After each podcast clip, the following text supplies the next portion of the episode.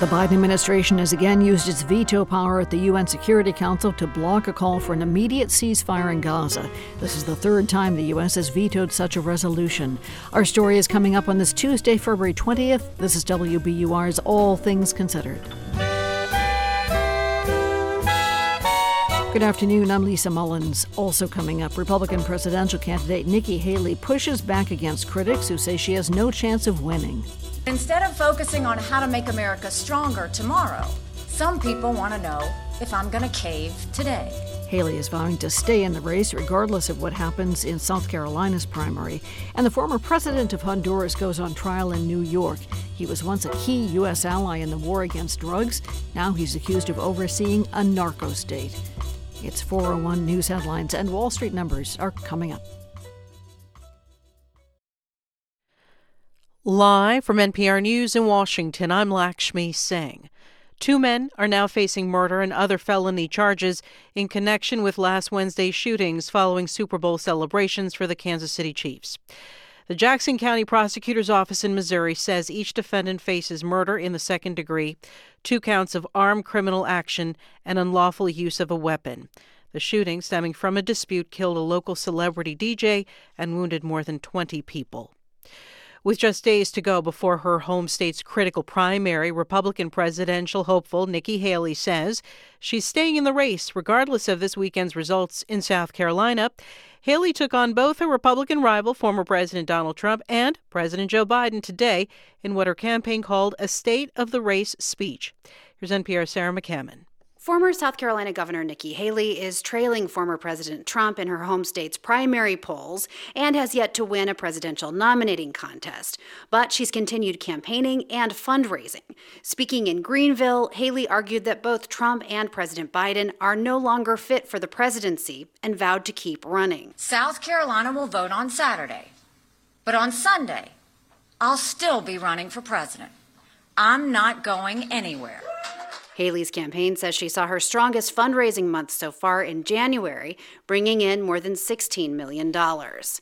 Sarah McCammon, N P R News. Former President Trump's also expected to be in Greenville tonight for a Fox News town hall. According to Fox News, it's a pre-taped event. President Biden, meanwhile, has taken his re-election campaign to California. The Biden administration is planning to announce a major new sanctions package on Russia this week. N P R's Asma Khalid reports this comes in response to the death of Russian opposition leader Alexei Navalny. The White House did not say how the additional sanctions might differ from previous measures, but said it'll have more information on Friday when the sanctions are announced. White House National Security Spokesman John Kirby says they are intended to hold Russia accountable for what happened to Navalny. And quite frankly, for all its actions over the course of this vicious and brutal war that has now raged on for two years. Kirby there referring to Russia's war against Ukraine. The White House is also calling on Congress to quickly pass additional funding for Ukraine. A bill to do that has been held up by Republican leadership in the House. Asma Khalid, N P R News. In London, supporters of Julian Assange outside the Royal Courts of Justice, where the WikiLeaks founder is fighting extradition to the United States to face espionage charges. Assange is accused of publicizing large amounts of sensitive information without U S government approval. U S stocks end the day lower. The Dow closed down sixty-four points. The S and P was down thirty points. The Nasdaq ended the day down one hundred forty-four points. You're listening to N P R News. This is ninety point nine W B U R. Good afternoon, I'm Lisa Mullins. U S Senator Elizabeth Warren now has a Republican opponent in her bid for re-election.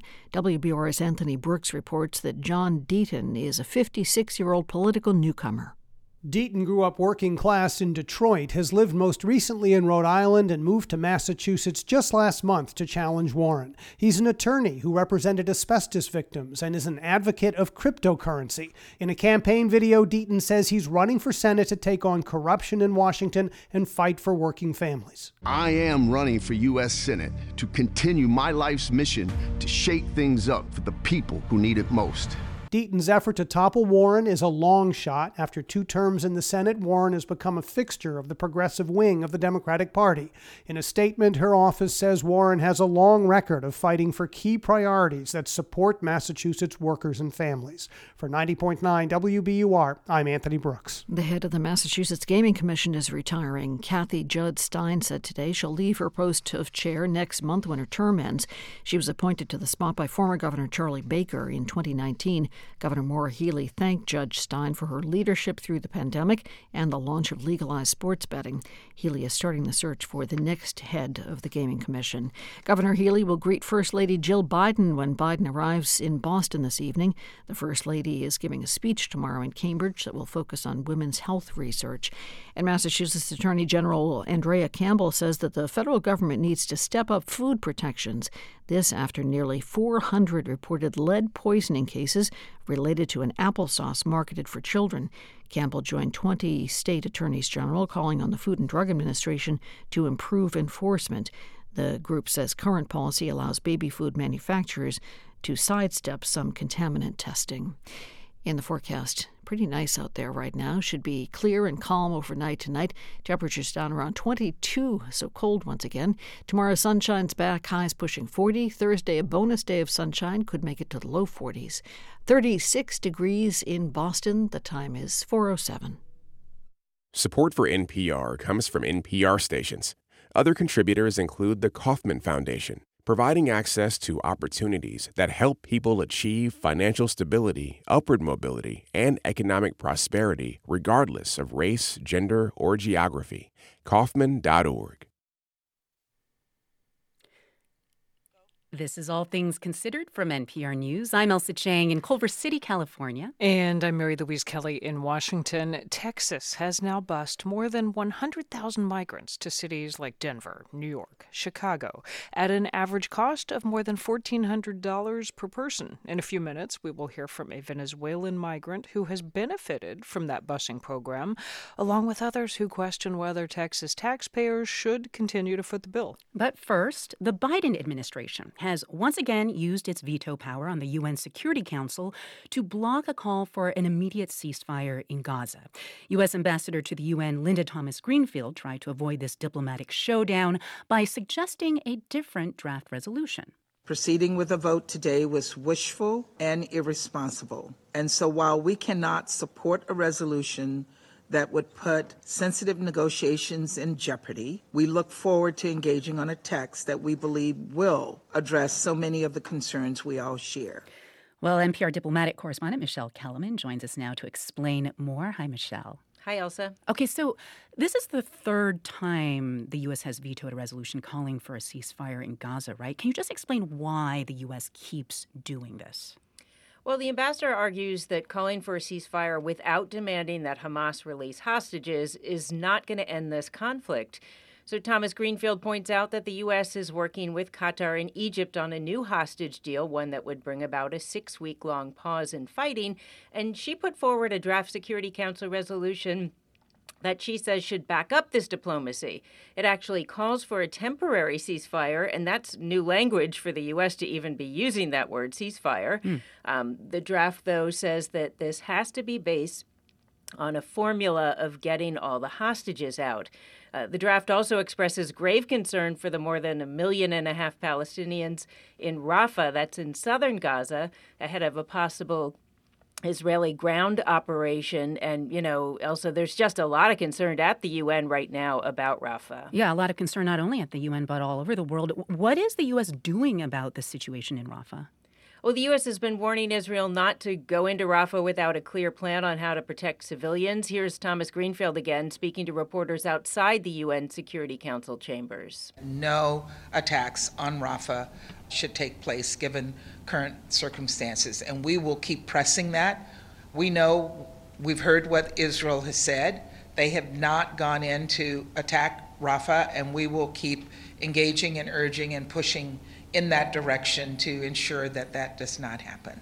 So this is a case she's been making um, publicly and privately with the Israelis. Mentioning it in a draft Security Council resolution kind of ups the pressure on Israel to hold back. Well, how quickly might we see a vote on the U S draft resolution, you think? it's hard to say how long um, it'll take to negotiate this. Um, the ambassador representing the Palestinian Authority, Riyad Mansour, said, well, it's good that the U S is now willing to talk about a ceasefire, even a temporary one. He thinks it would just be better for the U S to press Israel to agree to one.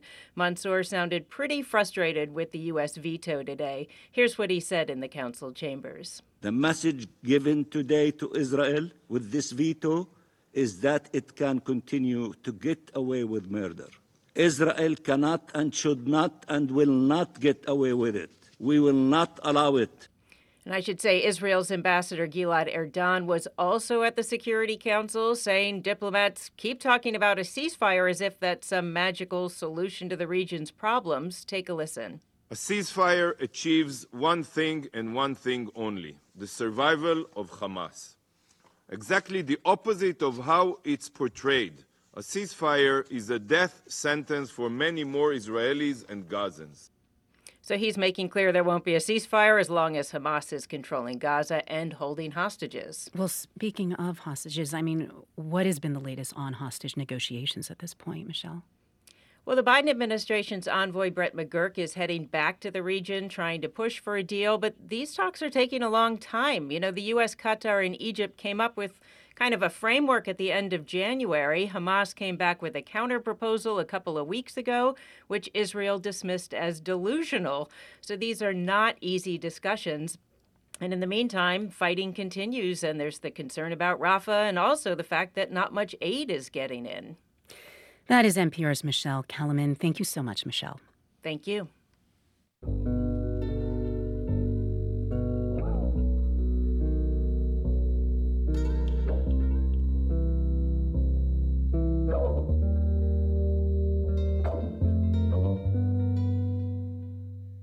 The state of Texas has bused more than one hundred thousand migrants to cities like Chicago, New York, and Denver. It is part of Texas Governor Greg Abbott's border security initiative, but the transportation is costing the state millions of dollars. The Texas Newsroom's Sergio Martinez Beltran reports.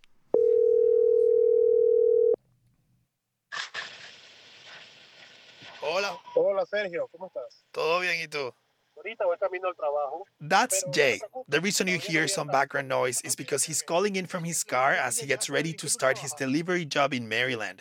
We're only using Jay's first initial because he worries about being targeted by immigration enforcement for speaking out.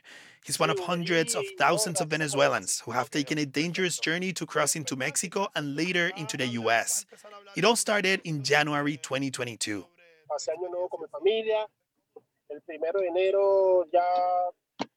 Yo tenía mentalizado qué iba a ser, mi plan de viaje, todo. Y el dos de enero en la tarde partí de mi casa. Jay says he spent New Year's Eve with his family in Venezuela and later left for the U S. He had no money with him and was only carrying a backpack with a few clothing items. The whole journey took him about two months. It included crossing the Darién Gap, the dangerous jungle between Colombia and Panama, and the Rio Grande River into Del Rio, Texas. That's where Jay was processed by Border Patrol and was later offered a free bus to Washington, D C. Jay says he was scared at the beginning because the buses were guarded by men in military gear. He wondered if they were going to take him to D C or to a military camp. He arrived in the nation's capital three days later. The bus Jay took was paid by the state of Texas as part of Governor Greg Abbott's Operation Lone Star Border Initiative. Since the inception of the busing program in twenty twenty-two, Texas has bused over one hundred two thousand migrants. Records obtained by the Texas Newsroom show that as of the end of January, Texas has spent over one hundred forty-eight million taxpayer dollars on this. That number is growing significantly every day. The cities that have received the highest number of migrants are New York City, Chicago, and Denver. Well, it's certainly a great deal of money to, to be spent. Ray Perryman is the president of the Waco-based economic research company, the Perryman Group. Texas' two-year budget is three hundred twenty-one billion dollars. And while busing migrants is a small portion of that, Perryman wonders if the state should keep using taxpayer dollars to foot the bill. Well, obviously, as long as as the uh, as the legislature is willing to to allow it and the governor wants to do it, that these these these dollar amounts, as you pointed out, are not a huge percentage of the overall state budget. And so it's certainly something that could be done. I think the question is, should it be done? It depends who you ask. Texas State Representative David Spiller, a Republican, supports the governor's mission to bus migrants to Democratic-led cities. We knew here in Texas that that was uh, a very good approach uh, because, to, if nothing else, than to raise awareness to the rest of the country of, of what we're having to deal with here on a regular basis. And as for the cost, Spiller says the money spent is creating an impact on the nation. They get a busload of folks in New York, say they get one hundred people, and they think the sky is falling. We, we get one hundred people every fifteen minutes. For the record, in December, some sectors along the Texas border saw about twenty-three hundred daily migrant crossings, but those numbers significantly decreased in January. Meanwhile, Texas has sent over thirty-seven thousand people to New York City alone since April twenty twenty-two.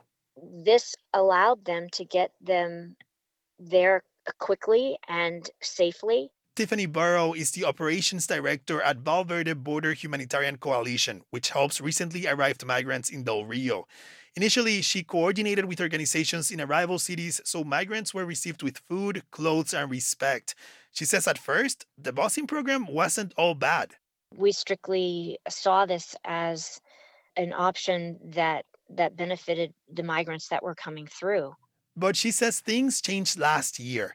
Texas stopped respecting certain agreements, like dropping off people before six a.m. or past ten p.m., or even letting organizations know at what time buses were arriving.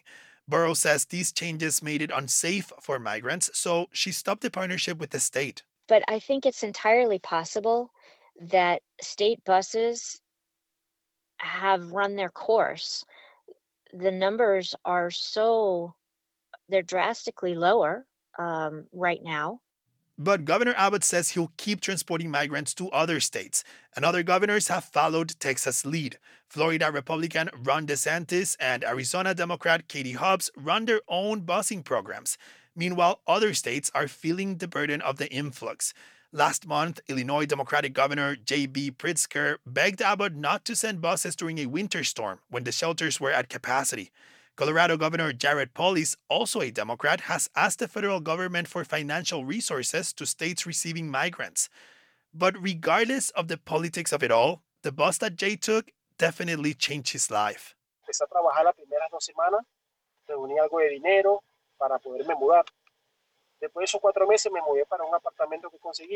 started working and saving money. He moved out of the shelter and now has an apartment. He also has a driver's license. And the bus program has also changed the lives of Jay's mother and four siblings. They all took a bus from Texas after he did and landed in New York City for free. For N P R News, I'm Sergio Martinez Beltran in Austin.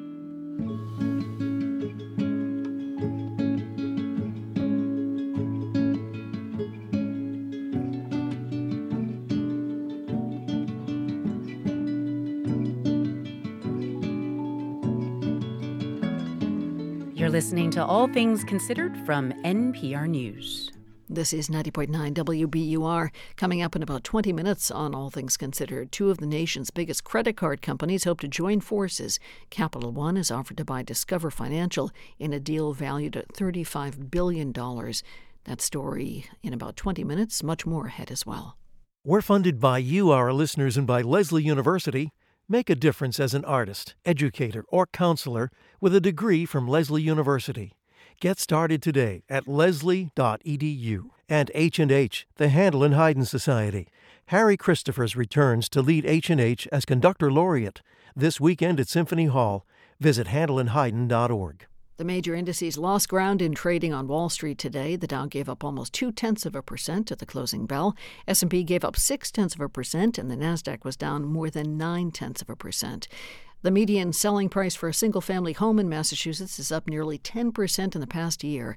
Data out today from the Massachusetts Association of Realtors show the median sales price last month hit five hundred seventy thousand dollars. The association points to a lack of homes for sale and more buyers on the hunt. The median sales price for a condo hit five hundred twenty thousand dollars. That's up more than four percent from the same time last year. The forecast is coming up. W B U R supporters include Xfinity Internet with the Xfinity ten G network, so everyone at home can be online, even at peak hours. Xfinity from Comcast, the future starts now.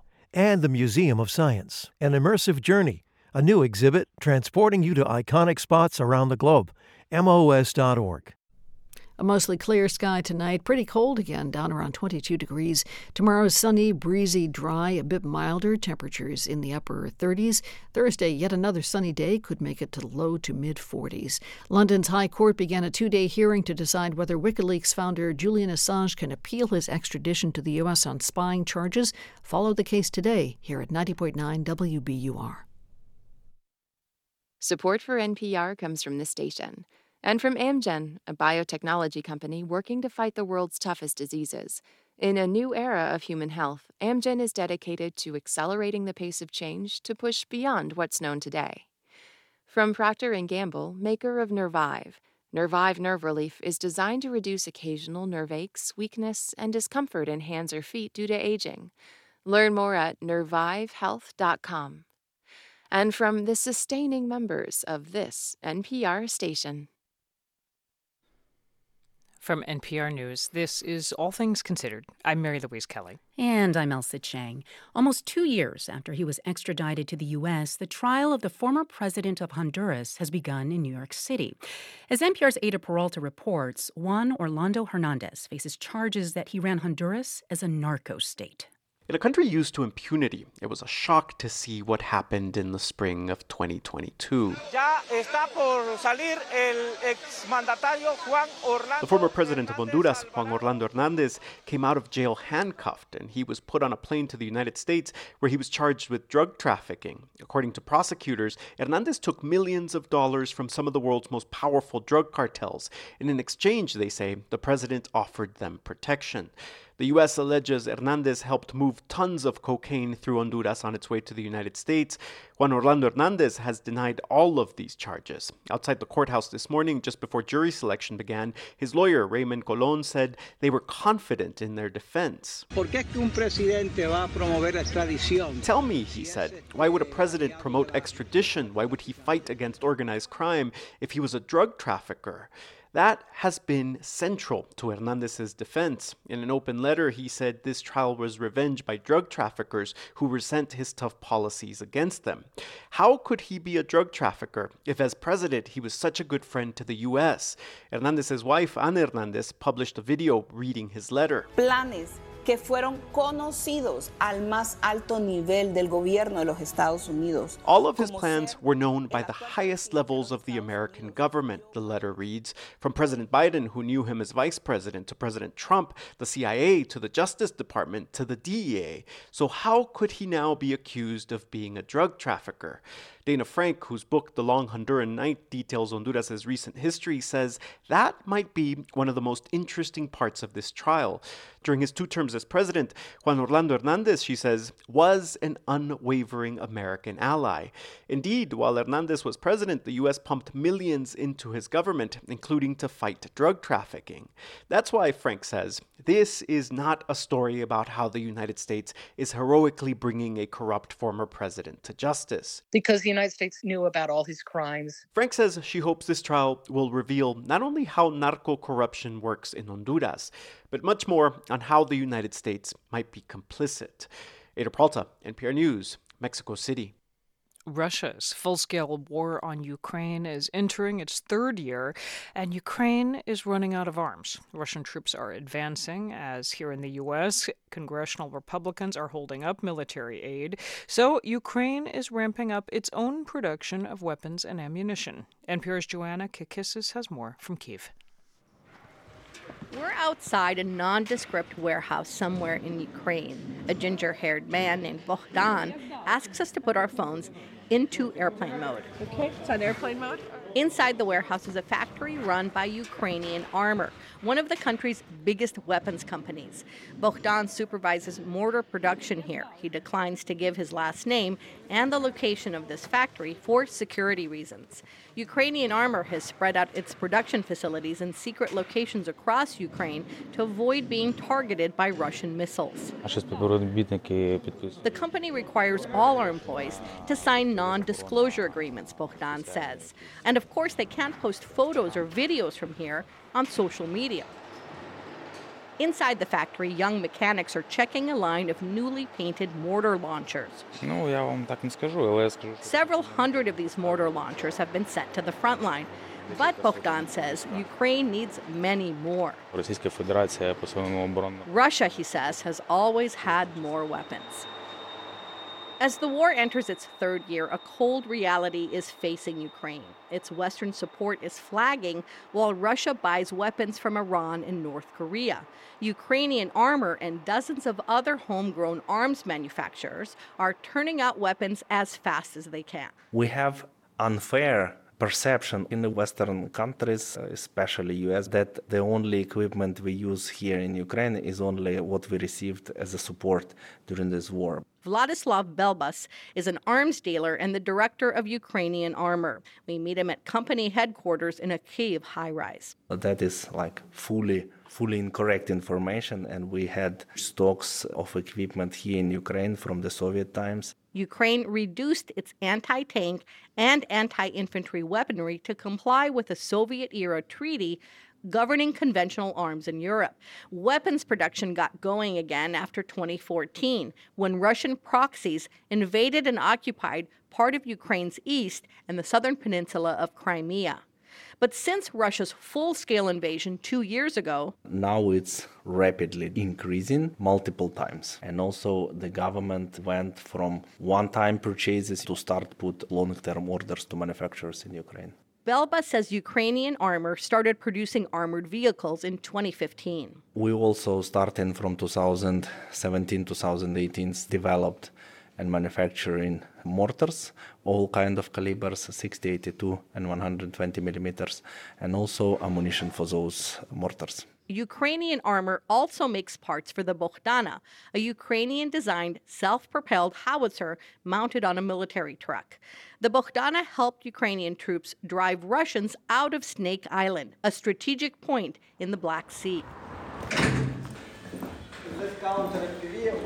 Across town, another company, Kvertus, makes electronic warfare and reconnaissance systems. We protect the soldier at the front line, our products for these needs. That's Sergei Skoruk, the sales director for Kvertus. He says he visits the front line nearly every week. Because we are speaking with the head of electronic warfare there in brigades, and they just told us what they want to see, how it will be, looks like, et cetera, et cetera, et cetera. He says Russia uses drones to stalk Ukrainian soldiers trying to evacuate the wounded. So Kvertus developed a special backpack to block the drone's signal. A Kvertus employee named Dimitro Kavisky zips up a black backpack with two antennae and a rechargeable battery. A button connects to a small generator inside.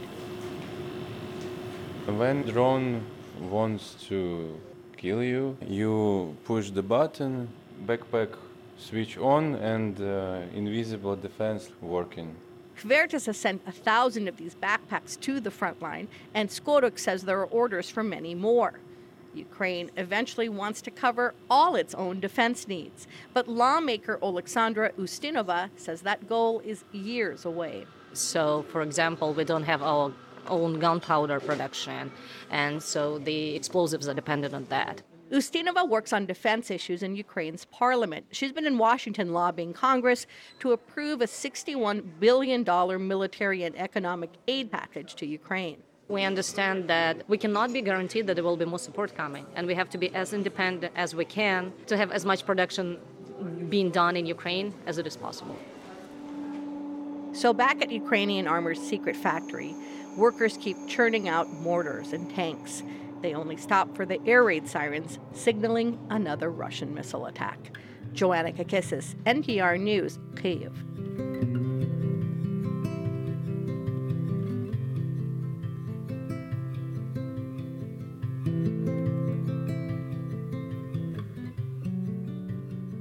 This is N P R News. This is ninety point nine W B U R. The Bruins and Celts are both off tonight.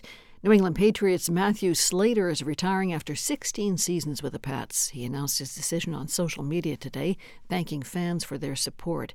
And UMass Lowell will honor a native son who is the first pro black basketball player.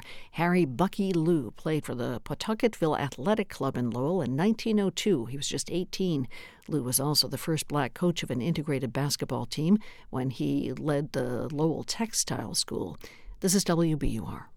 W B U R supporters include Cityside Subaru, with a large inventory of new and pre-owned Subarus, celebrating Washington's birthday all month, on Route sixty in Belmont and cityside subaru dot com. And the Music Emporium, guitar sellers for more than fifty years, celebrating the enduring presence of music made on the front porch and center stage, the music emporium dot com.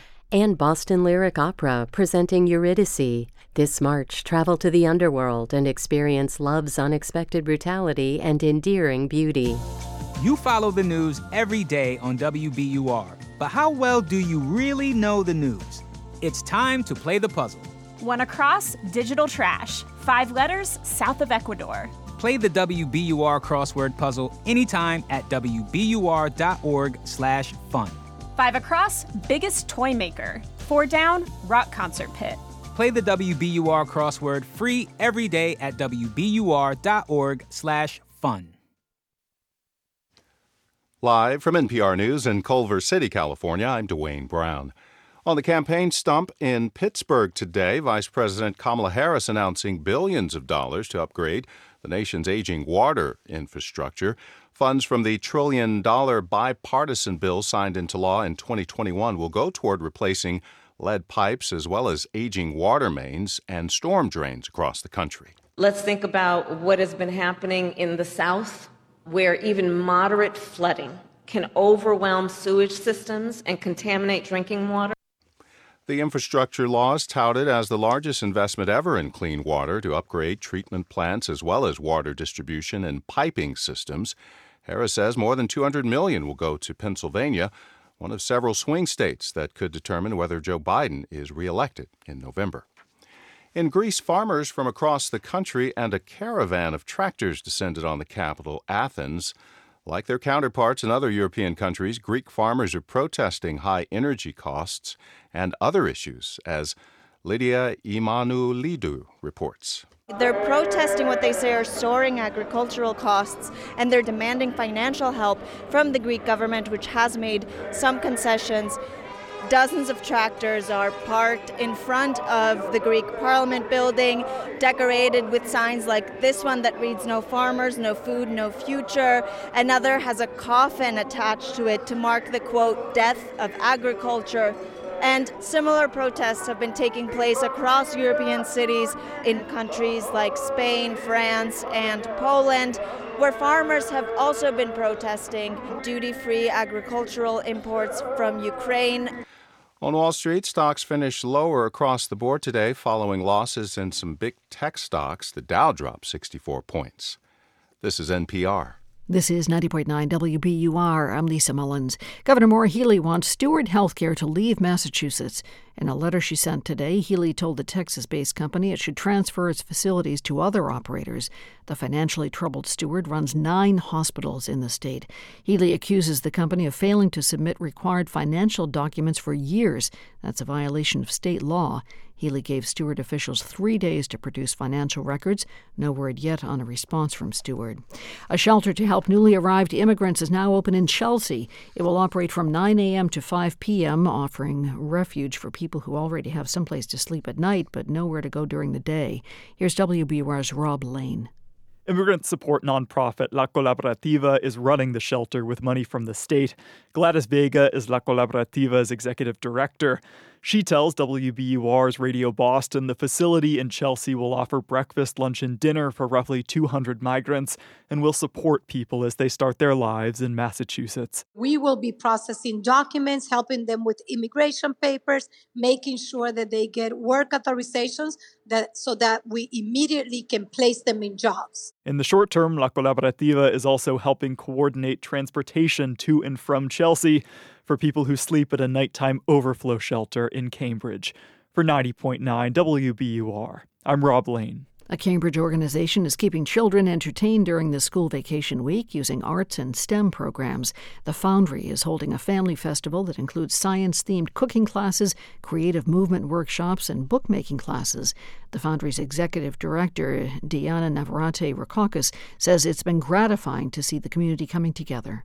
It's this condensed week-long time for folks to come and experience a myriad of things that they might not otherwise have tried out, and at the same time both make new connections with neighbors as well as see some of their old friends. The festival is mostly free and includes programming geared toward adults, such as a night market on Thursday.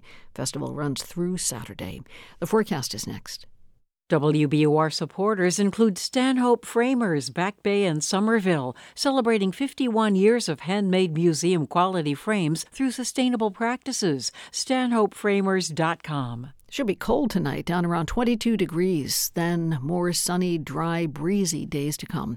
Tomorrow should be mainly sunny, inching up to thirty-nine.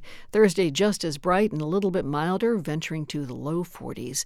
This is W B U R. It is thirty-six degrees now at four thirty-six. Support for N P R comes from this station and from Easy Cater, committed to helping companies solve food, from employee meal plans to on-site staffing. With corporate accounts, nationwide restaurant coverage, and payment by invoice. easy cater dot com. From Your Part-Time Controller, specializing in nonprofit accounting. Your Part-Time Controller helps nonprofit organizations with their accounting needs, remotely or in person, at y p t c dot com slash N P R. And from the Doris Duke Foundation. This is All Things Considered from N P R News. I'm Elsa Chang in Culver City, California. In Washington, and I'm Mary Louise Kelly in Washington. Nikki Haley is not quitting. Haley spoke today in Greenville, South Carolina, a state she once led as governor. This weekend, Republican voters will cast their votes in the state's primary, and Haley is way behind former President Trump in polls. Well, let's bring in Matt Moore, former chair of South Carolina State G O P. He worked on a super PAC for Senator Tim Scott's run for the Republican nomination. Matt Moore, welcome. Thanks for having me. What was going through your mind today as you listened to Haley swearing she is going to fight on? Well, Nikki Haley struck a very, very defiant tone today. She pledged to stay in the race until some undetermined time down the road, maybe even when Donald Trump secures a majority of convention delegates. Uh, I did think the speech was very vintage, Nikki Haley. She relishes being the underdog, but it's a big but. She she never really faced uh, a force like Donald Trump, not only in terms of his seemingly unmovable base, but let's just say the unique way in which he attacks his opponents. So. Uh, we'll see where it goes from here. Do you see any chance that she could pull off a come, come from behind victory this weekend? Well, she needs Democrats and independents to show up in South Carolina's primary. That really has never happened in the past. There's not a good case study to point to hundreds of thousands of independents sort of showing up in G O P primaries here. So uh, it's an uphill battle. No. I mean, how do you explain why it's such an uphill battle? Just to point out again, she this is her state. She was a popular two-term governor not that long ago. Well, this Republican Party is far different than the party even ten years ago when, when she was governor, and last time she was on the ballot was twenty fourteen.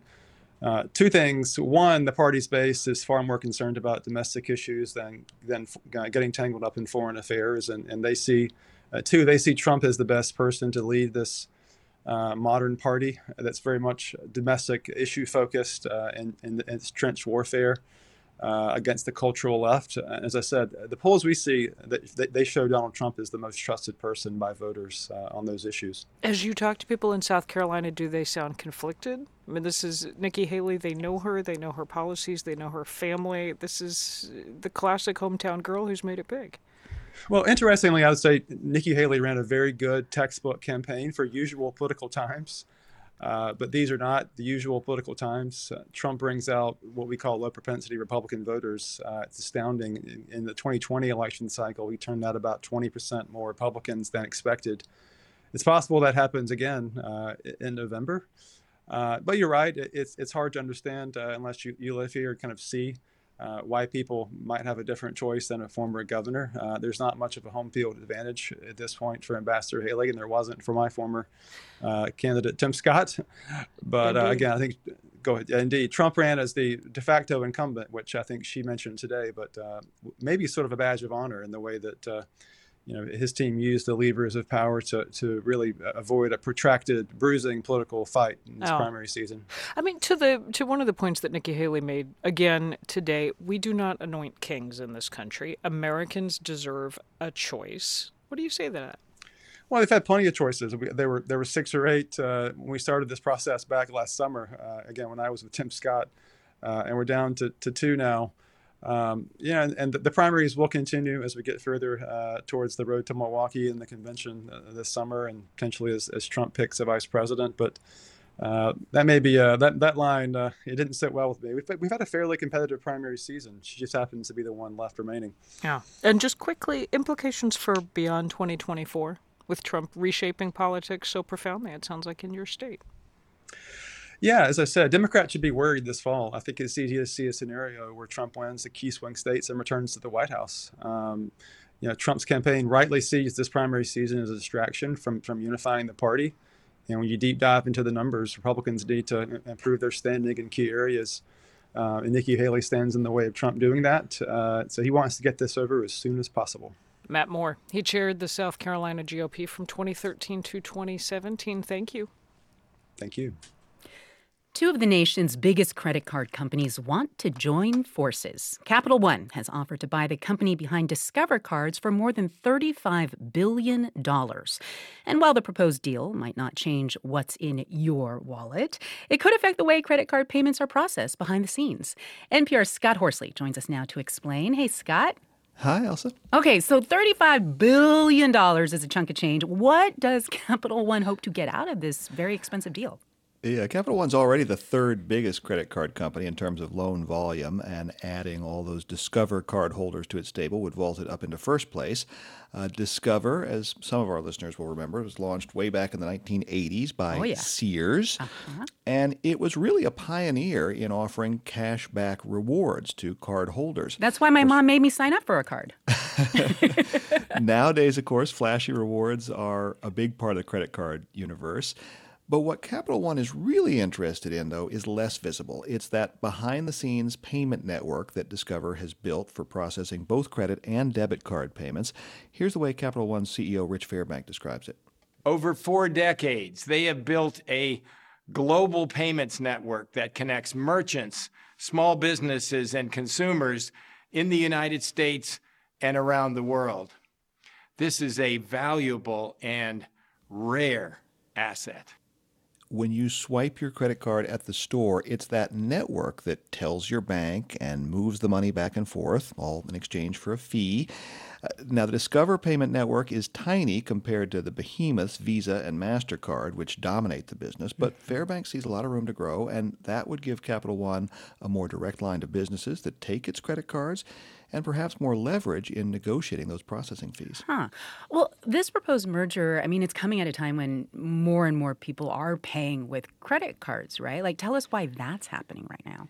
Yeah, credit card payments have been climbing as a share of overall payments. That was true before the pandemic, and it accelerated in the COVID era. Card companies make money off that two ways. First, from those swipe fees that merchants pay, and then also from the interest uh, that banks charge to the credit card users who don't pay their balance every month. Last year, uh, those outstanding card balances hit a record of more than a trillion dollars, and Greg McBride, who's with Bankrate, says the average interest rate on that credit card debt is more than twenty percent. Nobody's financing purchases at twenty percent because everything's hunky-dory. That's a clear sign of the strain that millions of households are feeling just in terms of making ends meet. About half of all credit card users do carry a balance from month to month, and McBride says those high interest rates aren't going to change no matter what happens to this proposed merger. Well, how likely is it that this merger deal will go through, you think? You know, it's going to get a close look. It's already gotten some opposition from community groups who worry about the impact on bank customers. The Biden administration has also taken a dim view of corporate mergers that cut down on competition. It's possible, though, that this deal might have the opposite effect, at least behind the scenes. It could actually increase competition for Visa and MasterCard on the payment network side. You know, analysts who follow the banking industry at K B W wrote this is not a slam dunk, but they do see a path for the deal to win approval. And Capital One says it hopes to close the transaction by the end of this year or early next. That is N P R's Scott Horsley. Thank you so much, Scott. You're welcome.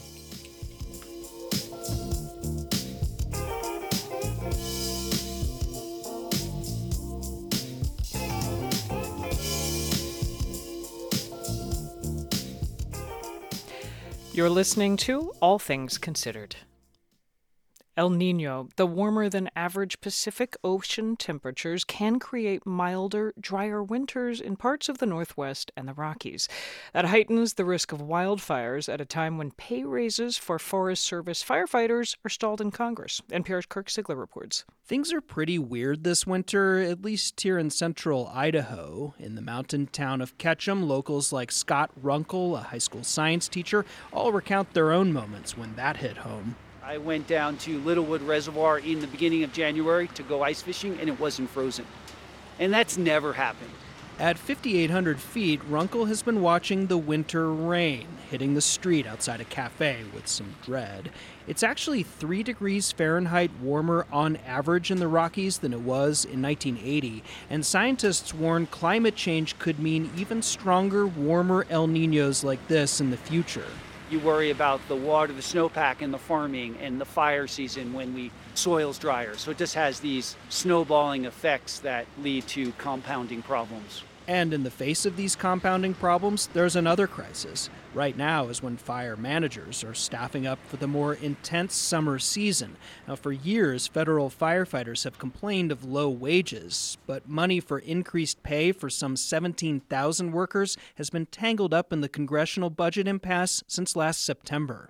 We need a permanent fix. Lucas Mayfield is a former Forest Service firefighter who now runs an advocacy group called Grassroots Wildland Firefighters. In twenty twenty-one, President Biden gave federal wildland firefighters about a twenty thousand dollars pay bump. That ran out last fall, and for now, federal agencies are maintaining the pay raises by dipping into their wildfire preparedness and suppression budgets. Mayfield says that uncertainty makes it hard to hire and keep people. The workforce can't wait any longer. They're leaving. The jobs aren't being filled. Before that twenty twenty-one pay bump, rookie firefighters on the front lines of this country's wildfire crisis were making about thirteen bucks an hour. Federal firefighters say morale is at an all-time low, and there's mass quitting going on. Abel Martinez sees this firsthand on the Angeles National Forest in Southern California, where he's an engine captain.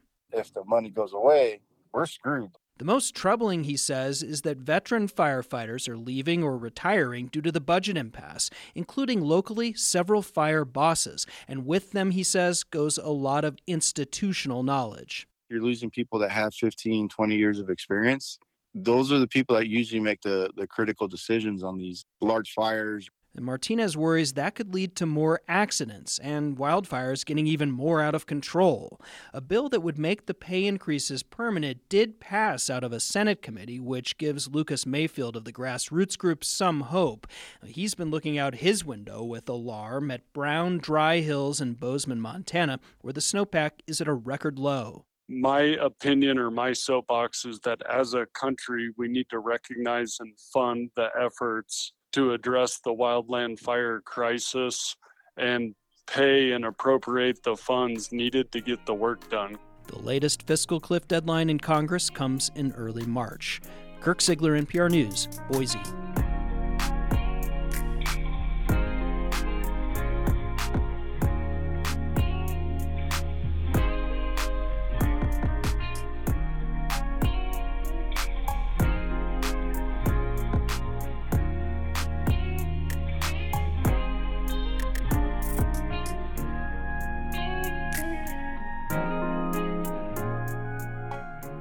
This is All Things Considered from N P R News. And this is ninety point nine W B U R. Join us at CitySpace Wednesday, March sixth, a few days before the Oscars, for a conversation with New Yorker writer Michael Shulman about his book chronicling the last century of scandals, drama, and secrets from Hollywood's biggest night. Tickets are at W B U R dot org slash events. W B U R supporters include Coolidge Corner Theater in Brookline, presenting new and classic films since nineteen thirty-three, with two new state-of-the-art theaters opening soon. Learn more at coolidge dot org. Another nice winter day today. We should have a clear and cold night tonight, about twenty-two degrees overnight. Tomorrow, about as sunny as today has been, a little bit milder, close to forty. Thursday, bright skies again, could break into the low forties. Possible rain could move in for Friday. thirty-six degrees now in Boston. The time is four forty-nine. We are funded by you, our listeners, and by Mass General Brigham Health Plan, offering innovative plans, comprehensive coverage, and a broad network of doctors, all connected to one of the world's leading healthcare systems. Mass General Brigham Health Plan, with you every day. For more information, call your broker or visit mass general brigham health plan dot org. Hi, I'm Lauren Summer. I cover climate change at N P R, so I'm particularly interested in the surge of interest in electric cars. If your next car is going to be electric, be sure to donate your old car to this station. You'll be doing your part to lower your carbon footprint, and we'll turn your old car into more coverage of everything that matters to you. Here's how. Learn more at w b u r dot org slash cars. From N P R News, this is All Things Considered. I'm Elsa Chang. And I'm Mary Louise Kelly. The president of Haiti was assassinated in the middle of the night at home during the summer of twenty twenty-one. Well, the people formally accused of conspiring on his murder now include his widow, also the former prime minister of Haiti, also the former national chief of police. The final report from the Haitian judge who has been investigating this case is out, and it indicts some fifty people. Jacqueline Charles of the Miami Herald has seen this report. She's with us now. Good afternoon. Hi, good afternoon. Start with the president's widow, the then first lady, who was herself injured that night. What does this report specifically accuse her of? So, yes, as you mentioned, fifty-one individuals have been indicted by this Haitian judge. And Martine Moïse is among a group of individuals who were close allies or former government officials in President Jovenel Moïse's administration. And the judge points out a number of things. He points out that a couple of days before the squad of Colombians joined forces um, to take out the president, she went to the National Palace and spent five hours clearing out her things. Um, he mentions the fact that twice she has refused to go before the judge to give her side of the story. And in fact, there is an arrest warrant for her in Haiti as a result of this.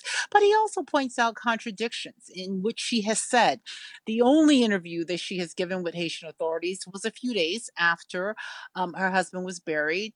And in that interview, for example, she mentioned that the accused assassins, that they pulled her toe to see if she was still alive. Well, in a few press reports that she has given, she mentioned a flashlight, which we at the Miami Herald reported that some of the Colombians who were jailed in this, you know, heavily disputed that. My sources also tell me that some of the Colombians, when they met with the judge, they also have questioned the first lady's injuries, you know, who shot her and where and how many times. And they actually wanted a confrontation with her in order to address this issue, these allegations. Yeah. Uh, the detail that stuck with me was uh, the, the fact that the, the bed that she says she was hiding under was in fact too low to the ground for anyone to, to climb under when they actually looked at it. Well, you're being kind. He actually says the bed was built in such a way that a fat rat couldn't even get under the bed, uh, was, was sort of his wording in French in, in this. But yes, he, he, he made a big deal about the fact that this was a platform bed and no one could hide underneath the bed. And the Colombians you mentioned, this was a, a squad, a cell that was that has also been caught up in the indictments on this for having actually carried out the shooting? Yes, they are being named as co-authors. But again, you know, with this report, we still don't know who actually fired the fatal blows or which gun killed the president. And, and that is where their report falls very short, because like the parallel investigation in the United States, there's still many questions about, you know, who is the chief mastermind, if there is one, and again, who fired the fatal blow, because the Colombians all denied that they were the ones who actually shot and killed the president. I gather the former chief of police actually fares pretty horribly in this indictment as well. What is he accused of? So, yeah, so Leon Charles, and let me just say, Martine, Leon Charles, and Claude Joseph, the former prime minister, have all denied any involvement, and they are basically saying that this is, you know, the current government trampling on justice. But Leon Charles, the argument that is raised there is that He was among the people that President Jovenel Moïse called in distress, saying, come, save me, help me. And there was eighteen minutes between when Leon Charles received the call from the president and when the president contacted another one of his security officials, and that there was no rapid deployment that was made. Charles did not take himself to the scene. And in his defense, Charles mentioned um, deploying another top official to the president's aid. Well, that individual testified that he actually got the call from the president. It was at one forty-six, and he had to get off the phone with Charles in order to rush to the president's aid. We actually broke the story on Jovenel Moïse's last few minutes, and he was indeed calling a number of his top security officials, including Leon Charles, to come to help him, and nobody arrived in time. What about a motive? Does the report have anything to say on that? The report doesn't make clear motive, but what it says in indicting the first lady and people close to the president is that this was a power grab, that the goal here, and, and it's quoting, you know, certain witnesses and individuals who claim that everyone sort of knew quietly around the president that there was going to be this attempt to arrest him, and they played onto that. Now, there was never any evidence or any announcement that Jovenel Moïse was even going to be arrested, but the goal was that Martine Moïse would eventually become president, that Claude Joseph, who was the outgoing prime minister at the time, because President Moïse had already decided that he would choose Ariel Henry, the current prime minister, and that Claude Joseph would hold on to power and then hold an election in a few months, and then Martine Moïse would be made president. That is sort of what they allude to here. But again, what you see in this indictment, that there are plots and subplots, because we don't see anything that says that the former first lady or people around the president who were close to him, that they actually met with any of the eleven defendants who have been charged in the parallel U S investigation. We do see some overlap, but you you never see where you put them in the room and that there was just one big conspiracy. Plots and subplots, indeed. Have any of the people who stand accused in this indictment, have they responded? Yes, we quoted Claude Joseph yesterday, who again at the time was the prime minister. His quote to us was basically that the current prime minister, Ariel Henry, is the main beneficiary. Um, and he even goes out and accuses him of being the mastermind, which of course Henry denies. But Claude Joseph is calling this a classic coup d'etat. And he says, they failed to kill me and Martine Moïse on July seventh, twenty twenty-one. Now they are using the Haitian justice system to advance their Machiavellian agenda. So where does all this go next? What's the timeline on this going to court? So under Haitian law, all of these individuals, all fifty-one of them, including the Colombians, they have a right to appeal this indictment, right? And as the Haitian justice system goes, and as Haiti goes, as we know that this is a country right now, um, it's very volatile, gang-ridden, things don't work very quickly. And so it can be up until next year where we see some resolution, if you're lucky, on the issue of the appeal. But the fact that the judge has now completed this report after two and a half years and five judges, that is significant, but the stakes are high. Uh, the Chief Justice is supposed to actually set a trial date, but I am not holding my breath really that we will be going to trial in a year or two. Jacqueline Charles of the Miami Herald, thanks for your reporting. Thanks for having me.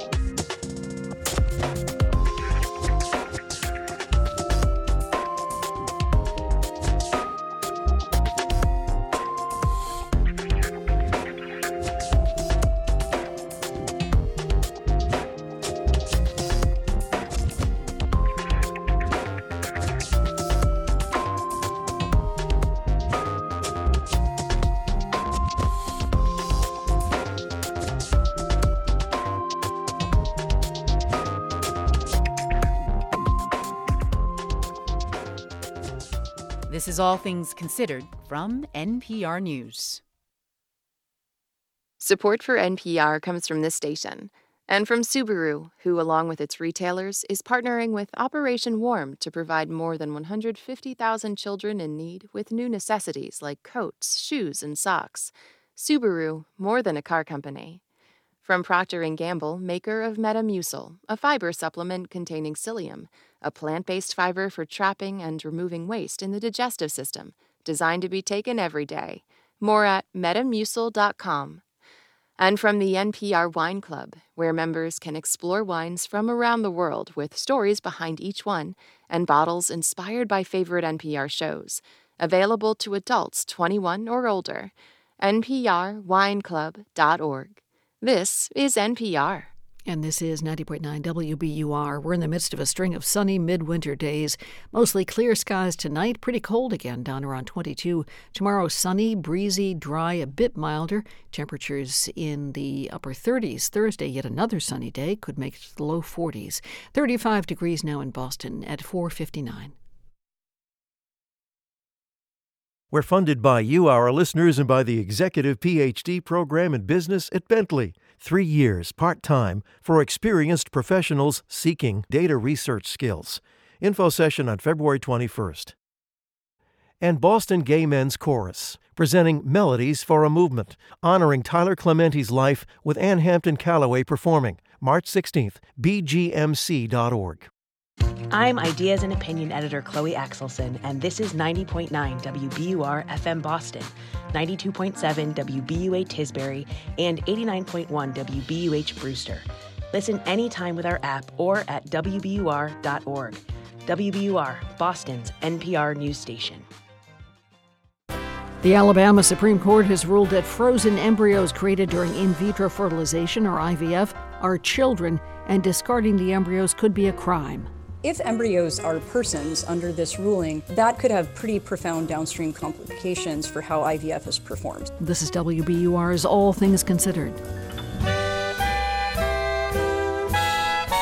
More on the potential impact of the decision coming up. I'm Lisa Mullins. Protesters in Israel are blaming their Prime Minister Benjamin Netanyahu for not doing more to free the hostages still being held by Hamas. He decided to don't come back to the negotiation because the demands are too high. We'll hear more from an Israeli man who's determined to see his family reunited. It's five oh one. News headlines and Wall Street numbers are next.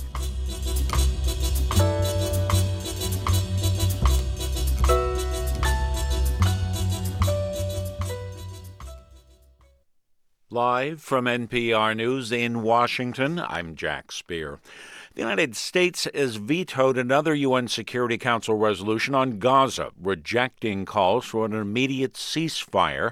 N P R's Michelle Kellman reports Washington has promised its own draft. The draft resolution that Algeria proposed would have demanded an immediate humanitarian ceasefire. U S. Ambassador Linda Thomas-Greenfield says doing that without requiring Hamas to release hostages would not bring about a durable peace. While we cannot support a resolution that would put sensitive negotiations in jeopardy, we look forward to engaging on a text that we believe will address so many of the concerns we all share. The U S draft supports a temporary ceasefire based on a hostage deal. Thomas Greenfield says diplomats are working on a deal that would bring about a six-week pause in fighting. Michelle Kellerman, N P R News, the State Department. A South Carolina woman is sharing her story as she sues the state over its abortion ban.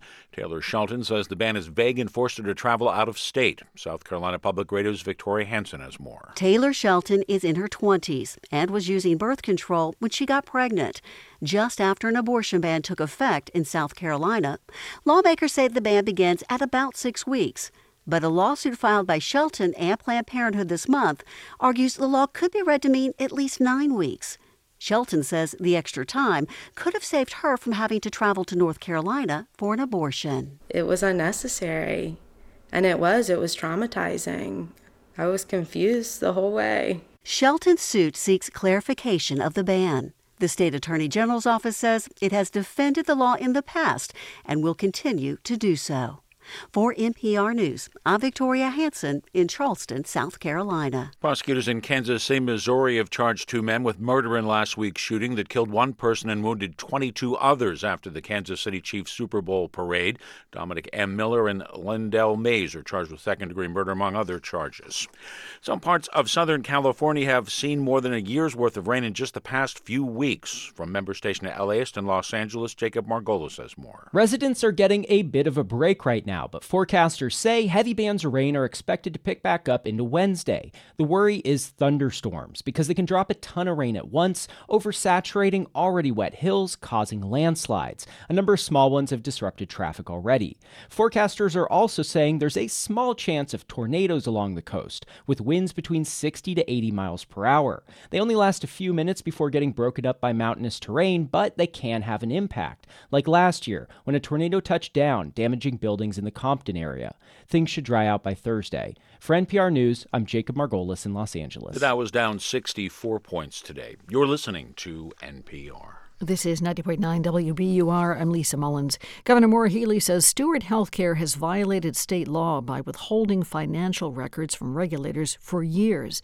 In a letter issued today, Healy gave the Texas-based company three days to produce the information. She didn't say what would happen if it doesn't. Steward is now under state supervision after it disclosed serious financial challenges that could jeopardize its operations at its nine Massachusetts hospitals. Healy wants the company to transfer operations of the hospitals to other organizations and leave the state. There's been no response yet from Steward. Cryptocurrency attorney John Deaton is launching a bid against Elizabeth Warren for her seat in the U S Senate. Deaton is a U S Marine veteran from Michigan who moved to the Bay State less than a month ago. During his campaign announcement by video this morning, the fifty-six-year-old Republican says he believes there should be term limits for career politicians. Elizabeth Warren, well, she promised to be a champion for those in need. Instead, she gives lectures and plays politics and gets nothing done for Massachusetts. Elizabeth Warren was elected to the Senate in twenty twelve. The Environmental Protection Agency is awarding one hundred fifty-one million dollars to the state for water infrastructure upgrades. Governor Healy says the money will help the state's most vulnerable communities make necessary upgrades to provide safe and reliable drinking water. The funds will also be used to upgrade sewage systems and remove contaminants such as P FAS chemicals from drinking water. Massachusetts high schoolers had the best advancement, advanced placement exam scores in the country. That's according to newly released data from A P exam administrator, the College Board. More than thirty-one percent of the class of twenty twenty-three scored at least three out of a five on an A P exam during high school. Massachusetts also had one of the largest ten-year gains of the percentage of Latino and Black students taking the exams. Governor Healy says she's proud of both the students and educators for the results. In the forecast, today looked a lot like yesterday, and tomorrow should look a lot like today. Sunny skies with highs in the mid-thirties, tomorrow in the low to mid-forties on Thursday.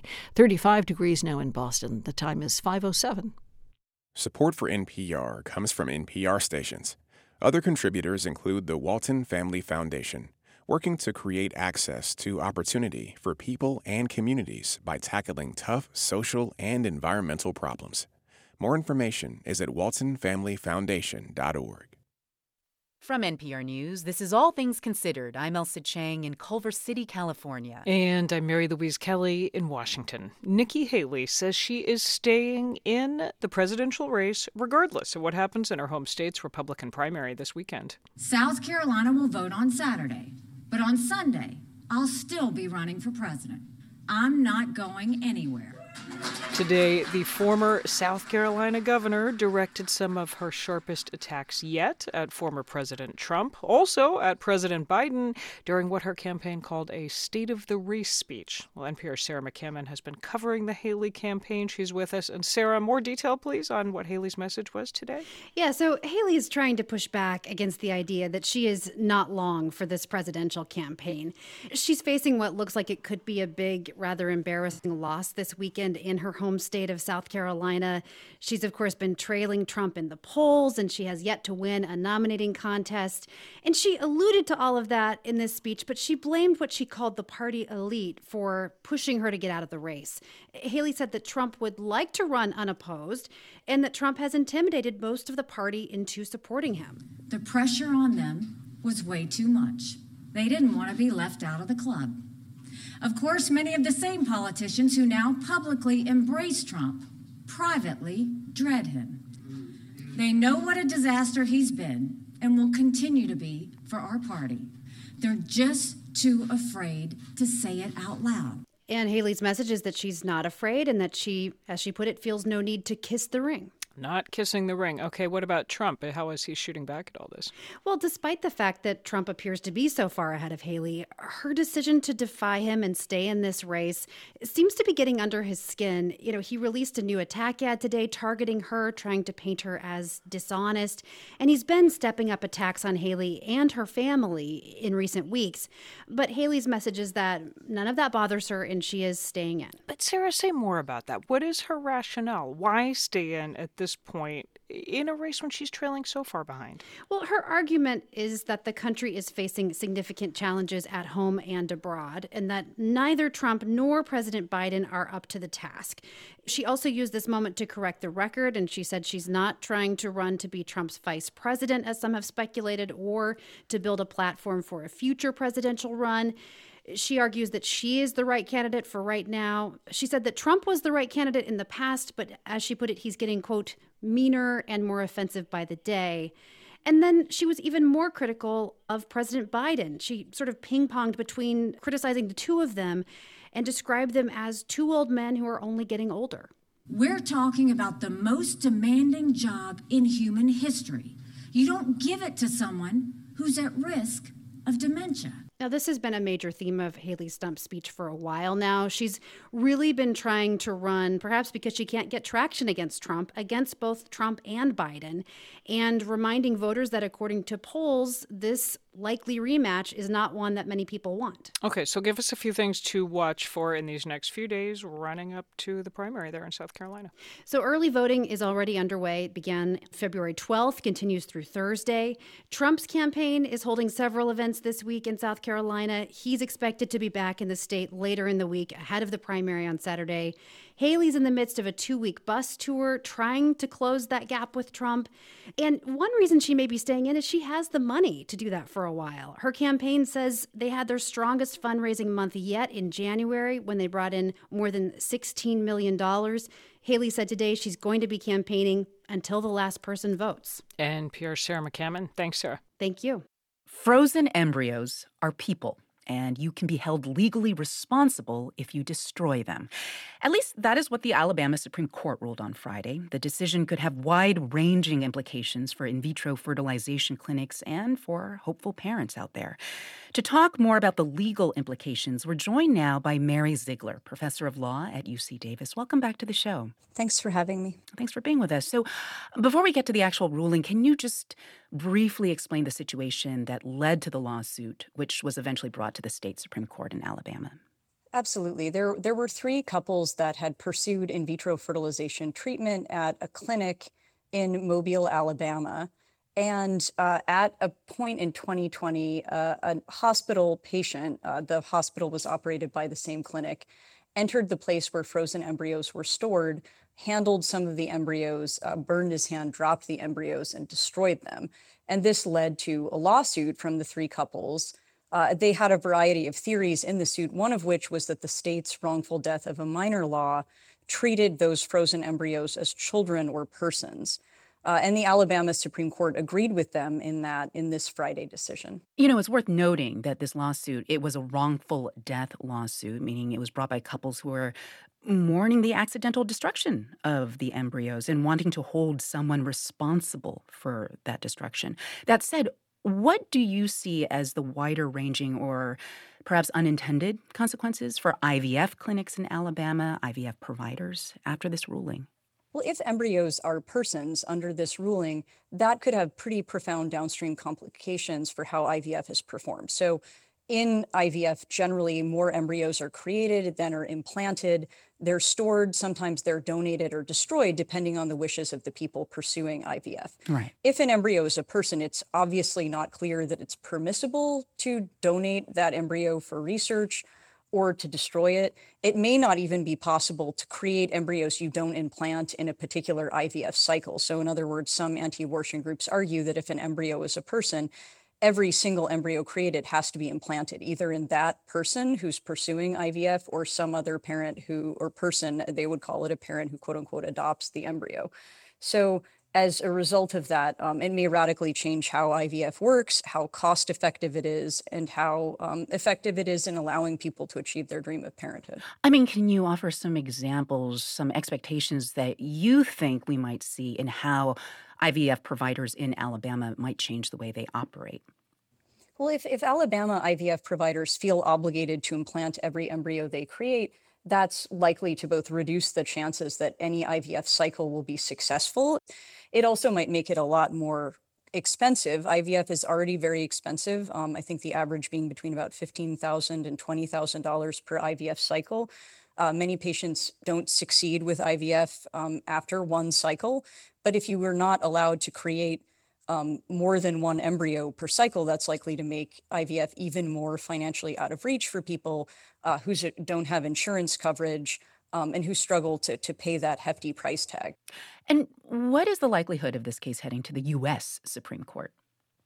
It's pretty low because of the way the Alabama Supreme Court framed its decision. It grounded it very firmly in Alabama state constitutional law. And so I think this is the kind of ruling that could eventually have Um, some reverberation at the U S Supreme Court, but it's very unlikely to be appealed directly to the U S Supreme Court. Well, if the ruling in this case was very much confined to Alabama state law, as you describe, what are the wider implications of this ruling for people who don't live in Alabama? What do you see? Well, I think there's been a broader strategy. The sort of next Roe v. Wade, if you will, for the anti-abortion movement is a recognition that a fetus or embryo is a person for all purposes, right? Particularly for the purposes of the federal constitution. And while this isn't a case about the federal constitution, I think you'll see the anti-abortion movement making a gradual case that the more state courts, the more state laws recognize a fetus or embryo as a person for different circumstances and reasons, the more compelling they can say is the case for fetal personhood under the Constitution, right? The more compelling is their argument that a fetus is a rights holder and that liberal abortion laws or state abortion rights are impermissible. Mary Ziegler, professor of law at U C Davis, thank you very much. Thanks for having me. Baristas at another twenty-one Starbucks stores filed petitions for union elections today. That's the most in one day since the union campaign got going more than two and a half years ago. N P R's Andrea Hsu reports. At Starbucks store number two four nine six four in Little Rock, Arkansas, there was not originally a whole lot of interest in organizing a union. A big reason, says Lyra Jackson, was that employees at non-union stores were getting raises and new benefits, part of Starbucks' response to the organizing campaign. There was definitely a little bit of an attitude of, well, the union's already making things better for us without us having to do anything. Maybe we can just sit here and let the union fight the fight, and we're going to get the benefits anyway. Jackson says that changed in recent months as employees have grappled with unpredictable hours, and some even lost benefits because they were not working enough hours. Now, Starbucks says this can happen, but that it has an online system that workers can use to pick up additional hours. And then last month came a snowstorm. Schools in Little Rock were closed, but Starbucks workers were expected to get to work, and some who couldn't received disciplinary notices, says Jackson, who notes the store was short-staffed, but hardly anyone was going out for coffee. I remember being there and it being a day that we focused on cleaning a lot of stuff because we barely had any customers. Jackson says if workers had a union, they could fight for changes to the attendance policies and for guaranteed minimum hours. But to date, contract talks at the nearly four hundred unionized Starbucks stores have stalled. Starbucks and the union blame each other for the lack of progress. Alex Hurdle-Fernandez of Columbia University says the lack of a contract is a real impediment for the union effort, especially in a high turnover sector like Starbucks. The longer that employers drag this out and the more they use turnover as a strategy to get those union-friendly workers out of the store and with new workers in the store, the more they can damp down on the momentum that the unions have enjoyed. Now, Starbucks denies it has any kind of anti-union playbook. In a statement, the company said it respects the rights of its employees to organize and that it aims to ensure that its employees' voices are heard. Employees at the twenty-one new stores that are trying to organize will soon test that. In dozens of cases involving other stores, federal labor judges have found Starbucks unlawfully interfered with union organizing. Starbucks is appealing those findings. Andrea Hsu, N P R News.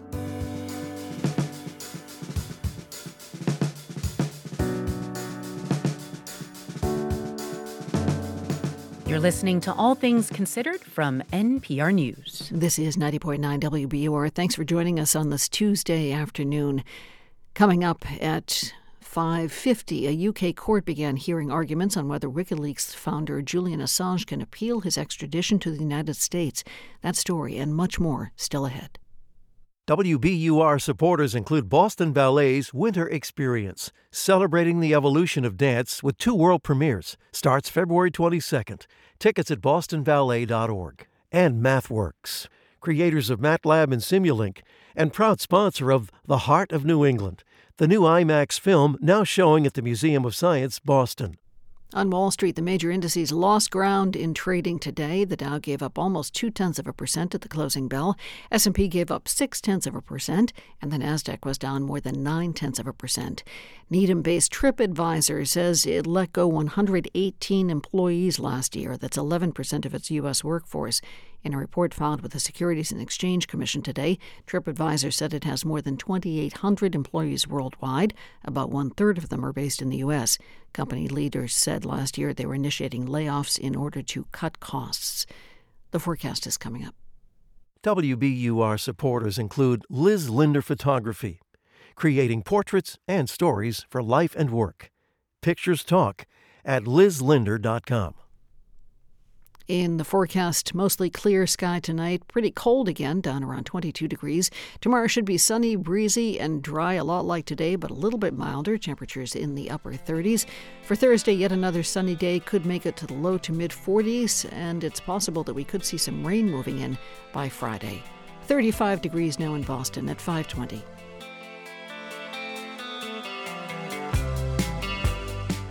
Support for N P R comes from this station.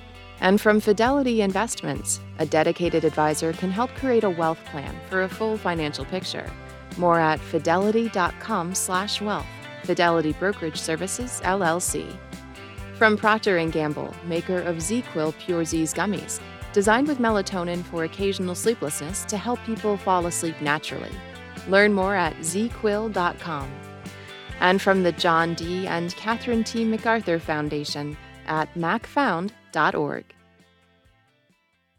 From N P R News, this is All Things Considered. I'm Elsa Chang. And I'm Ari Shapiro. When the writer Philip B. Williams was a kid, he heard about certain family practices. You could call them superstitions, folklore, or even magic. A story that was told to me by my mother about her father involved kind of conjuration, where he would salt his thresholds in order to keep what is considered dark spirits out of the house. It's this idea that sea salt can either burn a bad spirit or distract them as they're counting the grain so that they can't actually enter your house.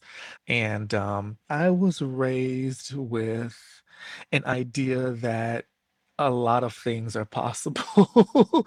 Philip B. Williams weaves that idea through his debut novel, Ours, O U R S.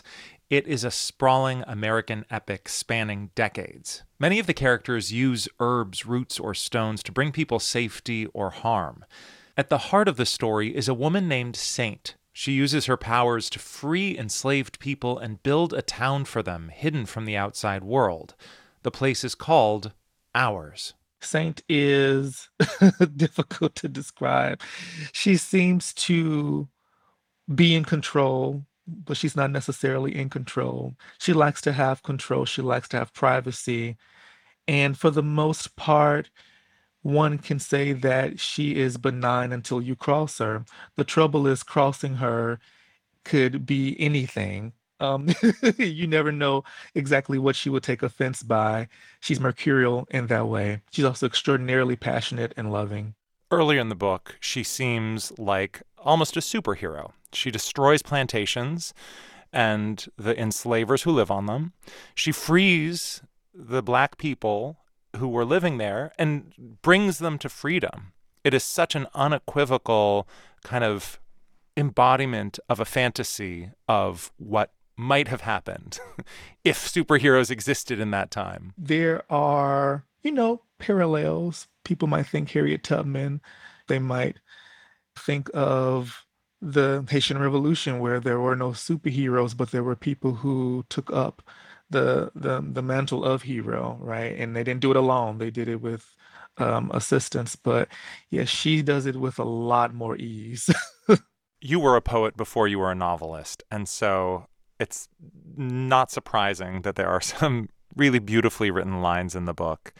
And I'd love you to tell us about one that comes right near the beginning, where Saint has just freed a man from slavery, and she says to him, "Don't ever try to touch your chains again. You might get rust on your priceless skin." Mm-hmm. Mm-hmm.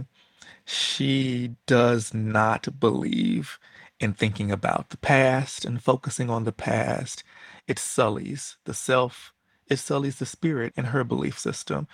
And so to to interact with anything that had tried to destroy you means that you want to be destroyed. It means that you want to remain in what held you captive and in what stained every part of your, your being. And so she says that to keep him from playing with the detritus that had enchained his, his body, mind, and spirit. Hmm. So much of the book is about how to be free and what it means to be free. And there's a really poignant exchange between two close friends named Justice and Luther Phillip. Mm-hmm. Could you read this passage? He spoke aloud, one of the hurts meant to be his most concealed. "I don't think I'm being free the right way." No right way to be free. Our mothers didn't know freedom longer than we did. My father wasn't born free, neither was yours. Mine's still finding out how to be free, and he don't even leave the house none, let alone ours. How we supposed to learn from them when they never been free long enough to tell us how to do it? No right way to be free. That's why it's called free. You make all the right and wrong with it as you want. Just be mindful of how much of each. First, I just have to say, wow, you read that so beautifully. Oh, thank you. I I hope you read the audiobook. I do not read the audiobook. Well, I would listen to you read the audiobook. That idea of no right way to be free almost feels to me like a distillation of the entire book. Mm-hmm. Did you see it that way? I did. I did. And part of me wanted to move it later or just take it out because I thought it was telegraphing too much. I thought it telegraphed too much. But huh. no, this is definitely a book where everyone has to find their own path. And because of the circumstances allowed to them by Saint, they are given the opportunity to do that and to see just how challenging it can be.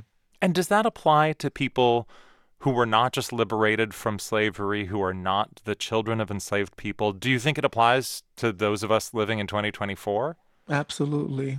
I think we don't necessarily know what to do with ourselves. We are born into whatever our circumstances are, and we have to figure out, with guidance, hopefully, what our path is, what is possible for us. The only thing that, and this is part of the warning, is you make all the right and wrong with it as you want. You just have to be mindful with how much of each, is to not get in someone else's way as they try to pursue their freedom, to make sure that there is a balance between, you know, the mistakes that you made and the lessons you learned from those mistakes. So yeah, we're all trying to figure out how to be our best selves, our free selves. Also, in a world where there are others for whom our freedom is seen as a threat. So yes, I think we are still very much living in that that location, right? That kind of logic of there's no right way to do it, but it's still a challenge. And what's interesting about the people who live in the town of ours is that they're concealed from the outside world. And so yes, the people who see their freedom as a threat don't have to be a factor. And yet, and yet the problems don't go away. They don't go away. They don't go away. They still have to interact with one another. They still have to deal with the, the experiences that they had when they were not there, right? When they were on a plantation, when they were enslaved, when they were used and, uh, and harmed.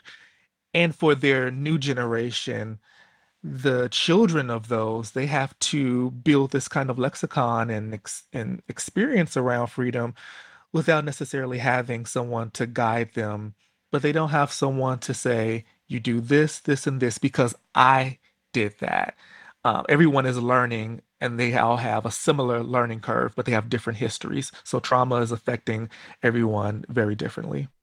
This is a long book. It's nearly six hundred pages. And you have said that the length is not incidental to the story. It is an essential part of it. Can you explain that? I wanted to write an epic because I wanted them to have all the space to have their stories developed. I do not believe there is a main character, though there is a character, a couple of characters who are linchpins, but so that everyone could have their plot lines fulfilled. They can have their aspirations known and their voices heard. And I believe epic stories are stories, yes, about heroes, but also about communities. And so it was very important for me to, craft-wise, create something that honored that history.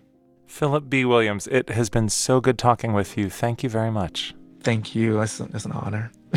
His debut novel is Ours. This is N P R News. This is ninety point nine W B U R. Coming up in twenty-five minutes, a surge in overdose deaths among teenagers is opening opportunities for pediatricians to help with treatment. A doctor in Massachusetts is testing this path, prescribing addiction treatment medication to a seventeen-year-old. Martha Biebiger's story is coming up at five fifty-five. This is ninety point nine W B U R. Mostly clear skies tonight. Pretty cold once again, down around twenty-two degrees. Tomorrow should be sunny, breezy, dry, a little bit milder, temperatures in the upper thirties. Thursday, sunny yet again, could make it to the low to mid-forties. thirty-five degrees now in Boston. The time is five thirty. We're funded by you, our listeners, and by Cambridge School of Culinary Arts in Porter Square with culinary and pastry certificate and diploma programs for aspiring chefs, cambridge culinary dot com or on their app. And The Huntington with John Proctor is the villain, in which lively teens explore the crucible, now through March tenth at the Huntington Calderwood Pavilion, huntington theater dot org. What happens if a factory in West Virginia is making people in Pennsylvania sick? Air pollution doesn't respect state borders. The Clean Air Act requires states to protect the health of the people downwind of them, even if they're in a different state. Now, the decades-old requirement is coming before the U S Supreme Court. The future of the so-called Good Neighbor provision, tomorrow on Morning Edition from N P R News. Listen again tomorrow morning on ninety point nine W B U R. Live from N P R News in Culver City, California, I'm Dwayne Brown. New actions are coming from the Biden administration targeting Russia as its full-scale invasion of neighboring Ukraine passes the two-year mark this week. White House National Security Advisor Jake Sullivan, speaking during a phone conference today, said the new sanctions were approved by President Biden after the death of Russian opposition leader Alexei Navalny late last week. This is another turn of the crank, another turn of the wheel. Um, and it is a range of targets, a significant range of targets uh, that we have worked persistently and diligently to identify to continue to impose costs for what Russia has done, for what it's done to Navalny, for what it's done to Ukraine, and for the threat that it re- represents uh, to international peace and security. Sullivan says the Russian sanctions will be formally announced on Friday to coincide with the second anniversary of Russia's war against Ukraine. The latest actions would expand on the already stiff sanctions the U S and its allies have put on Moscow. The founder of the website WikiLeaks is trying to avoid extradition to the U S. Julian Assange is pressing his case in a British court. As N P R's Lauren Freyer tells us, he faces espionage charges here for publishing classified documents. U S U K hands off Assange, protesters chanted outside London's High Court. Inside, two judges are hearing two days of arguments over whether Assange is allowed a final appeal, even though the U K government has already signed an extradition order. The U S wants to put Assange, an Australian citizen, on trial for espionage, for WikiLeaks' two thousand ten publication of hundreds of thousands of secret documents related to U S wars in Iraq and Afghanistan. Defense lawyers call Assange a publisher and say this case criminalizes journalism. They say they'll ask the European Court of Human Rights to intervene if U K judges rule against him. This is N P R. This is ninety point nine W B U R. I'm Lisa Mullins. School officials in Newton say about fifty to seventy percent of students showed up for school today. February break was canceled this week in the district to make up for class time lost to the teachers' strike earlier this year. The school system says it needs to ensure that it can offer students the state-mandated one hundred eighty school days before the end of June. Rakashi Shand says her children's classrooms were half full today, adding that teachers avoided covering new material. There is a, a strange feeling in the air, knowing that everybody else in Massachusetts is on vacation this week, uh, except for us. Newton school district uh, officials have said that they may also take a few days out of the April vacation to make up for the lost school days.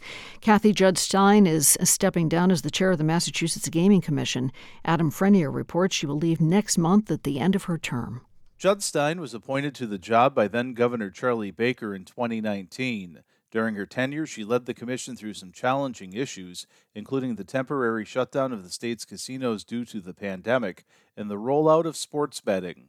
Judd-Stein praised the team at the M G C for their work during her time, and she was asked what advice she had for her successor. There's no particular um, blueprint for the job. It's an exciting opportunity where important issues that affect the public and private interests of the Commonwealth intersect. Governor Maura Healy thanked Judd-Stein for her efforts and said she looked forward to finding an experienced leader to chair the commission. For the New England News Collaborative, I'm Adam Frenier.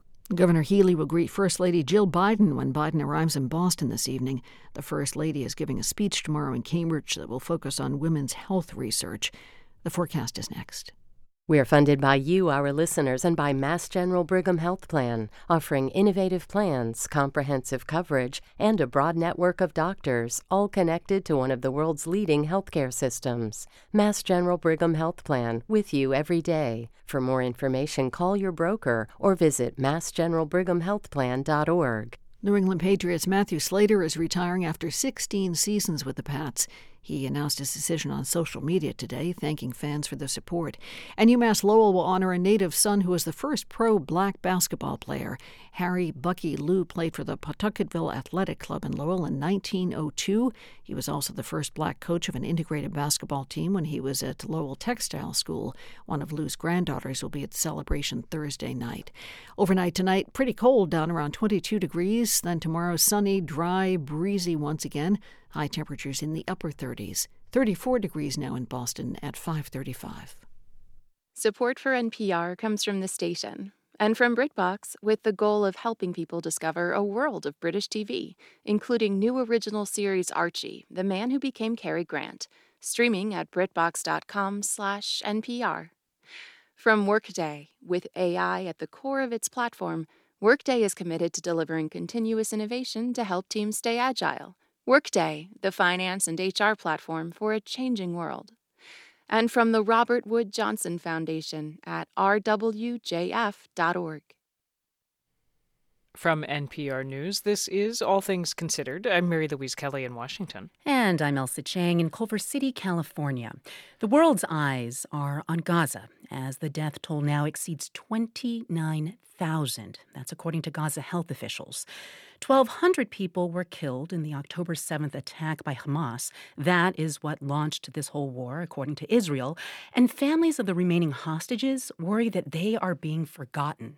Bring them home now!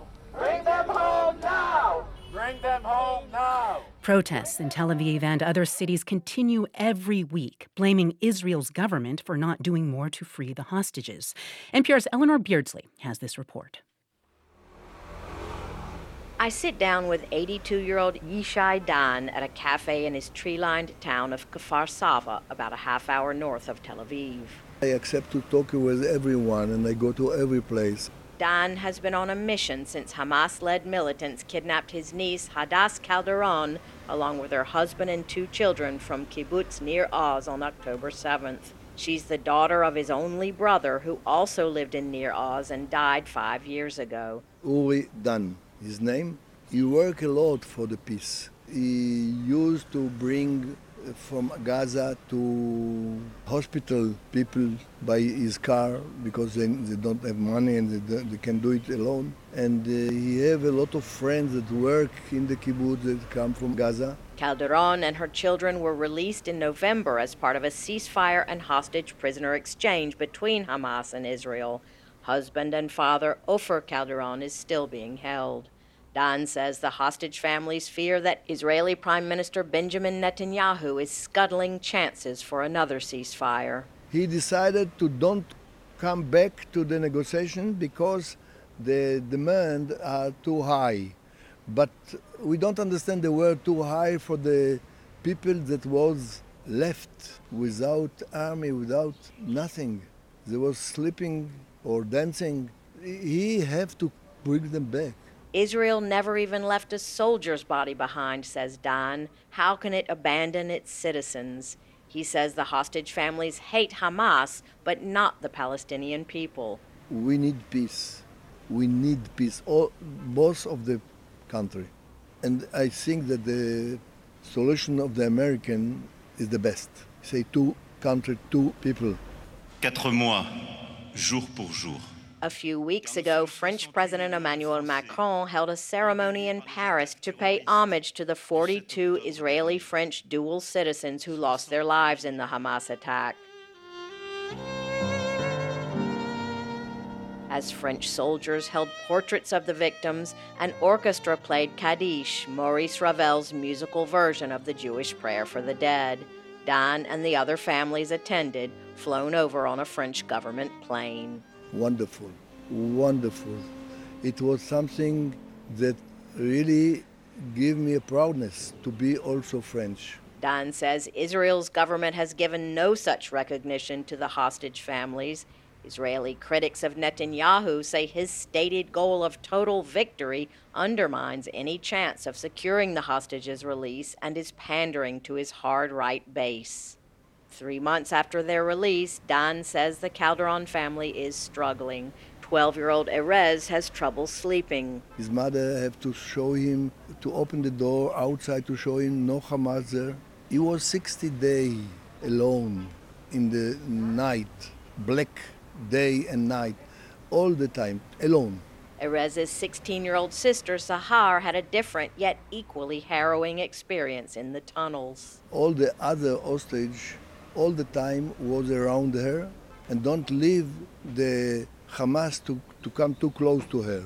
They know what can happen, so they don't leave her any minutes. She was the last member of the family to see her father. Ofer is a very good father. They love him and they, they want him back. Israel says one hundred thirty-four people remain captive in Gaza. Eleanor Beardsley, N P R News, Kfar Sava, Israel.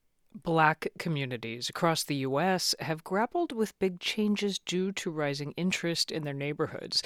Now, those shifts are not just cold economics. Sometimes they are also about art. Nick Swartzell from member station W V X U reports from Cincinnati. A three-story mural of President Barack Obama looked over Cincinnati's West End from a restaurant called Ollie's Trolley for more than a decade. It was one of dozens artist William Rankins Junior painted across the city's black communities. The murals portrayed prominent local and national figures and people who lived in those communities. But time and redevelopment in Cincinnati's urban core have claimed most of them.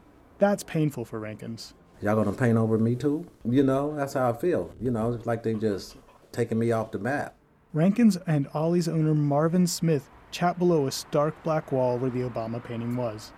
Smith had to repair the wall in twenty nineteen and couldn't save the mural. Rankins is sixty-eight. He lost his eyesight to a stroke a decade ago. He asked Smith about a mural he did in the nineteen nineties. Well, let me ask you this, Marvin. Is the Bubbles Coin Laundry still got Bubbles Coin Laundry on the back on the market side? No, it's completely painted. The courtyard around Ollie's is one of the last places you can see Rankin's murals. There's former Cincinnati Mayor Mark Mallory, part of a black West End political dynasty, looking down from a second-story perch. One of many other murals there shows a family from the neighborhood. The future is cloudy for these works, too. Rankins asks Smith whether he'll accept recent offers he's gotten for his property. What are you going to do about the property, man? You going to move it somewhere else? I'm considering two options. One, take the money and move it to another location or redo this. Black communities across the country have seen big changes. Cincinnati's Over the Rhine community neighbors Ali's trolley and featured many of Rankin's murals. Recent census data shows the neighborhood lost forty-three percent of its black population last decade. University of Cincinnati urban history professor Doctor Ann Delano Steinert says much of the redevelopment there has been aimed at people with higher incomes. What that unfortunately has done is has made it a place that's disorienting and unfamiliar to the longtime residents. A few years ago, Cincinnati's Major League Soccer team built its stadium just south of Ollie's in the historically black West End. Recently, the team demolished a building featuring Rankin's murals to make way for another development. Meanwhile, the city's taste for murals has grown. Since twenty nineteen, a biannual arts festival called Blink has drawn internationally known muralists and millions of visitors. Curator, arts writer, and educator Maria Sita Reeder says something extra sets Rankin's work apart.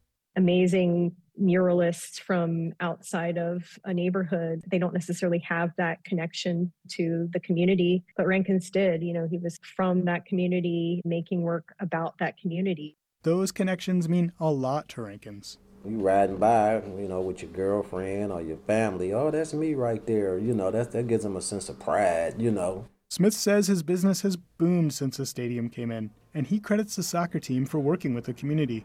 But he worries many people in the West End might not benefit from its resurgence. It seems like whenever development comes to your neighborhood, they develop the people right out of the neighborhood.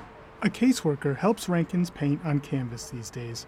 She hopes someone can partner with him to help him keep creating, even as his murals fade into memory. For N P R News, I'm Nick Swartzel. You're listening to All Things Considered from N P R News. A new law in Indiana will open up more of the state's protected wetlands for development. As Ethan Sandweiss of member station W F I U reports, environmental groups are worried that the measure will harm the state's wildlife and water quality. John Lawrence guides me through ankle-deep water surrounded by high reeds at Bean Blossom Bottoms Nature Preserve in southern Indiana.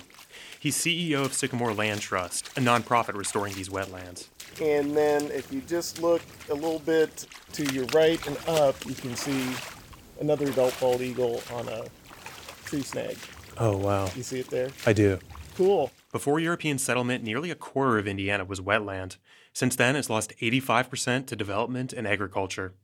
Areas like Bean Blossom Bottoms that are owned by land trusts are among the few protected wetlands in the state after a series of policy decisions in recent years. State lawmakers removed protections for many wetlands in twenty twenty-one, and this year they shrank that number even more. Indra Frank, Director of Environmental Health and Water Policy for the Hoosier Environmental Council, says the destruction of wetlands has sped up in recent years. During that two-year period, we lost at least two hundred sixty-one million gallons of water storage from the state because of the wetlands that were destroyed during that time. Besides being a habitat for plant and animal species, wetlands provide benefits such as water retention during droughts, water filtration, and flood control. The town of Tipton, Indiana, was heavily flooded in twenty thirteen after wetlands were removed from the Cicero Creek watershed upstream. During dry periods of the year, wetlands re-release water. Really, wetlands are the most cost-effective stormwater management infrastructure there is. A U S Supreme Court ruling last summer removed most federal protections for isolated wetlands, leaving it up to the states. Environmentalists and developers both say the system is unclear and makes permitting difficult. Builders who support the new law say it provides new opportunities for construction and could drive down home prices, which have still risen since Indiana first relaxed wetland protections three years ago. The bill incentivizes developers to replace wetlands they clear elsewhere. Rick Wajda, C E O of the Indiana Builders Association. We look at every issue as ways to how can we reduce those regulatory costs on our builders, which means that they may be able to bring a product to the market at a lower price and pass along those savings to potential home buyers. The law's remaining protections are mostly for ecosystems that are, quote, undisturbed or minimally disturbed by human activity. Rochelle Baker of the Indiana Wetlands Association says that leaves a lot of room for interpretation. This is Indiana. The chances of you running into one of those wetland types that has not already been more than minimally impacted is pretty slim. Representatives from the building industry and the Indiana Department of Environmental Management drafted the bill last summer. Advocates say the bill was rushed through the State House and didn't take enough input from environmental organizations and wetland experts. Republican Senator Sue Glick of LaGrange was one of the few voices of dissent in her party. I will not be voting for this bill because I think it has some serious shortcomings which might have been resolved had everyone been a part of the discussions. Walking here in Bean Blossom Bottoms, John Lawrence with the Sycamore Land Trust has no comment on the new law. He says his organization doesn't get into politics. He's focused on saving what he can. Preserving wetlands like this is large as it seems when you walk around. It's just a fraction of what would have been here a couple of hundred years ago. It's all the more important for us to, as a land trust, do what we can to protect these special natural areas. For N P R News, I'm Ethan Sandweiss in Bloomington.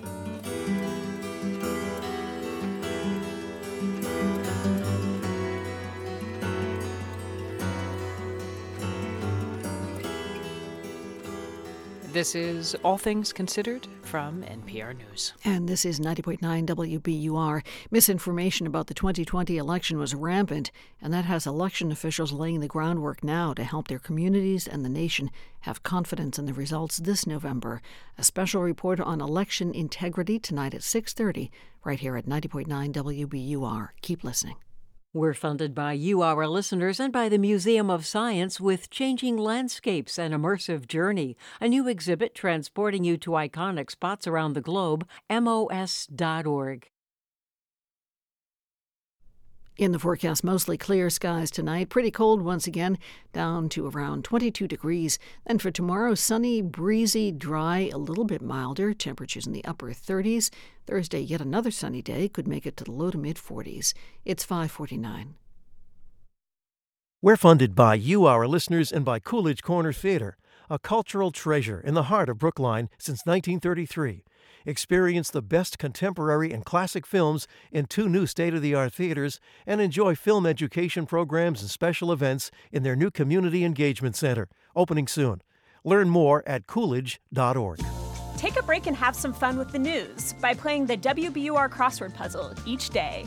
Five letters, digital trash. Two down, south of Ecuador.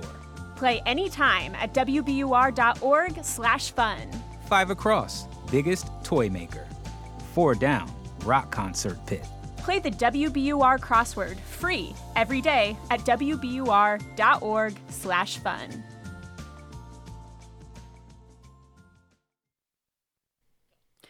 From N P R News, this is All Things Considered. I'm Elsa Chang. And I'm Mary Louise Kelly. Julian Assange spent seven years in the Ecuadorian embassy in London, then five years in a high-security prison. His latest move is up to a high court in London. Today, judges there began hearing two days of arguments over the WikiLeaks founder's future. N P R's Lauren Freire reports from London. Hundreds of protesters gathered outside London's High Court chanting, U S, U K, hands off Assange! U S, U K, hands off Assange. Inside, two judges are deciding whether Julian Assange is allowed to appeal his extradition to the U S, even though the U K government has already signed an extradition order. U S prosecutors have charged Assange with seventeen counts of espionage and one count of computer misuse over WikiLeaks' publication in two thousand ten of hundreds of thousands of secret files related to the wars in Iraq and Afghanistan. They included this grainy black and white video from two thousand seven. Seven. See all those people standing down there? Of a U S helicopter firing Hellfire missiles at civilians in Baghdad, including two Reuters journalists. Kristin Rafsson is an Icelandic journalist who's been running WikiLeaks while Assange is in jail. And he calls that video the Napalm Girl of the Iraq War. It showed the true nature of the, that war. The Napalm Girl was an iconic photo from nineteen seventy-two, which helped turn public opinion against the Vietnam War. He says the Baghdad video, like that Vietnam photo, was in the public interest for Americans to see. the U S. Army intelligence analyst who leaked that video and thousands of other files to Assange was Chelsea Manning. She went to prison, then had her sentence commuted. U S authorities still want to try Assange. Here's Senator Joe Manchin talking to reporters in two thousand nineteen when Assange was indicted. I think it's very good for us to be, finally get him uh, in, on U S soil so we can investigate, we can basically cross-examine, we can find out the facts that only he knows. Assange's lawyers are fighting extradition on three grounds. They say this case is political, that Assange is suicidal, and that his prosecution would threaten freedom of the press everywhere. He's being accused of journalism. That's Assange's wife, Stella Assange, outside the courthouse today. She calls Assange a publisher and says this case sets a precedent for any journalist to be prosecuted for publishing leaked documents. It's an attack on all journalists all over the world. It's an attack on the truth, and it's an attack on the public's right to know. Judges here are not deciding whether Assange is a journalist or a spy. They're also not examining WikiLeaks' role in the two thousand sixteen U S election, when it published Democratic Party emails allegedly hacked by Russia. The judges are only deciding if Assange can appeal his extradition to the U S. And if London's High Court says no, his lawyers say they'll ask the European Court of Human Rights to intervene, if Assange is not by then already on a plane to the U S. Lauren Freyer, N P R News, London. Overdose deaths among teens have more than doubled in the past few years. And it doesn't help that addiction treatment for teens is hard to find, especially among doctors who specialize in children. Reporter Martha Biebinger of W B U R takes us to a pediatric clinic where addiction care is part of the routine. A seventeen-year-old boy with shaggy blonde hair steps off a scale at the Tri-River Health Center and heads for an exam room decorated with planets and cartoon characters. So, Sam, I'm just going to have you have a seat. I'm going to confirm your um, birth date again one more time, and then I'm going to check your blood pressure, okay? Sam's visit starts like any pediatric appointment here in small-town Uxbridge, Massachusetts. Good number, ten over sixty-four. He's not treated differently because his disease is addiction. But Sam could face discrimination based on his drug use history, so N P R is only using his first name. Enter Sam's pediatrician, Doctor Safdar Medina. Are we ready for me? Yeah. Excellent, thank you. Medina greets Sam with a big smile and a light slap on the arm. How you feeling overall in terms of mood, okay? Yeah, it's been pretty good, just besides like random bumps where I'll get in arguments with my parents. The doctor asks for an update on school and then tentatively about Sam's girlfriend. It was a stressful topic during Sam's visit two weeks ago. That's going good. That's good, Sam. I'm glad that that's okay. Any cravings for opioids at all? None? What makes me really proud of you, Sam, is how committed you are to getting better. Sam's urine tests haven't shown any sign of the illegal opioid pills he was buying on Snapchat. Doctor Medina is treating Sam with buprenorphine, a medication that curbs cravings for more dangerous and addictive opioids. The American Academy of Pediatrics recommends offering it to opioid-addicted teens, but only six percent of pediatricians do, according to survey results to be published later this month. Yeah, we're really far from where we need to be, and we're far on a couple of different fronts. Doctor Scott Hadlin analyzed the survey of pediatricians. He says many don't think they have the right personnel for addiction treatment, don't think they have enough patients to justify adding it, or don't think it's a pediatrician's job. Hadlin, adolescent medicine chief at Massachusetts General Hospital, sees an urgent need. In this era where young people are dying at truly unprecedented rates of opioid overdose, it's really critical that we save lives, and we know that buprenorphine is a medication that saves lives. There's another reason addiction experts are asking for more help from pediatricians. Drug use among adolescents is down, but deaths are up. The main culprit? Fake Xanax, Adderall, or Percocet pills laced with fentanyl. twenty-five percent of recent overdose deaths among ten to nineteen-year-olds were traced to counterfeit pills. Doctor Andrew Terranella, the C D C's expert on adolescent overdose prevention, urges pediatricians to step up screening for any kind of drug use. He also suggests widespread prescribing of naloxone, the nasal spray that can reverse an overdose. Fentanyl and counterfeit pills is really complicating our efforts to stop these overdoses.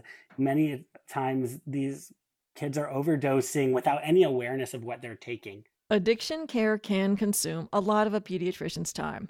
Sam and Doctor Medina text several times a week. But Medina says treating a substance use disorder is one of the most rewarding things he does. If we can take care of it, we have now produced a functional adult. We have produced an adult that will no longer have a lifetime of these challenges to worry about. Sam had seven months of residential and outpatient treatment without being offered buprenorphine when his cravings for opioids came back strong. A counselor suggested Sam's mom, Julie, call Doctor Medina. Oh my gosh, like, I would have been having Sam here like two or three years ago. Would it have changed the path? I don't know. But it would have been a more appropriate level of care for him. Sam says his biggest challenge has been ending friendships tied to his drug use. He's off now to snowboard with a new buddy, while Doctor Medina wraps up another day in a practice where more and more of his time is spent trying to find and treat kids like Sam before it's too late. For N P R News, I'm Martha Biebinger in Uxbridge, Massachusetts. And you are listening to All Things Considered from N P R News. Support for N P R comes from this station and from Ooma, a cloud-based phone service for any size business with an automated virtual receptionist, video meetings, and other features to connect to customers and coworkers anywhere at ooma dot com slash N P R. From Procter and Gamble, maker of Align Probiotic, a daily supplement designed by gastroenterologists to help relieve occasional bloating, gas, and abdominal discomfort. More at align probiotics dot com. From Progressive Insurance with Snapshot, a personalized program that bases rates on safe driving habits at progressive dot com, not available in California or from all agents. And from the John D. and Catherine T. MacArthur Foundation at mac found dot org. This is ninety point nine W B U R. Thanks for joining us this evening. We're in the midst of a series of sunny midwinter days. Should have a clear and cold night tonight, about twenty-two degrees for a low. And for tomorrow, should turn out just about as sunny as today has been, a little bit milder as well, close to forty degrees tomorrow. For Thursday, bright skies again, could break into the low forties. It is thirty-four degrees now in Boston. The Bruins and Celts are both off tonight. The Bees will visit Edmonton tomorrow. The Celts resume action on Thursday. Day. This is W B U R. The time is five fifty-nine. I'm W B U R City Space Director Amy McDonald, and this is ninety point nine W B U R F M Boston, ninety-two point seven W B U A Tisbury, and eighty-nine point one W B U H Brewster. Listen anytime with our app or at W B U R dot org. W B U R, Boston's N P R news station. Today at the United Nations, Israel's ambassador to the U N spoke out against a ceasefire resolution in Gaza. A ceasefire achieves one thing and one thing only, the survival of Hamas. The U S again blocked the resolution for a ceasefire. It's Tuesday, February twentieth, and this is W B U R's All Things Considered. I'm Lisa Mullins. Also ahead, record show Texas has spent one hundred forty-eight million dollars taxpayer dollars to bus immigrants to Democrat-led cities since about twenty twenty-two. Texas's Republican Governor Greg Abbott says the cost is necessary. Critics say the program is inhumane. And Western support for Ukraine is increasingly uncertain as the full-scale Russian invasion enters its third year, so Ukraine is ramping up domestic arms production. Homegrown weapons in Ukraine coming up. It's six oh one.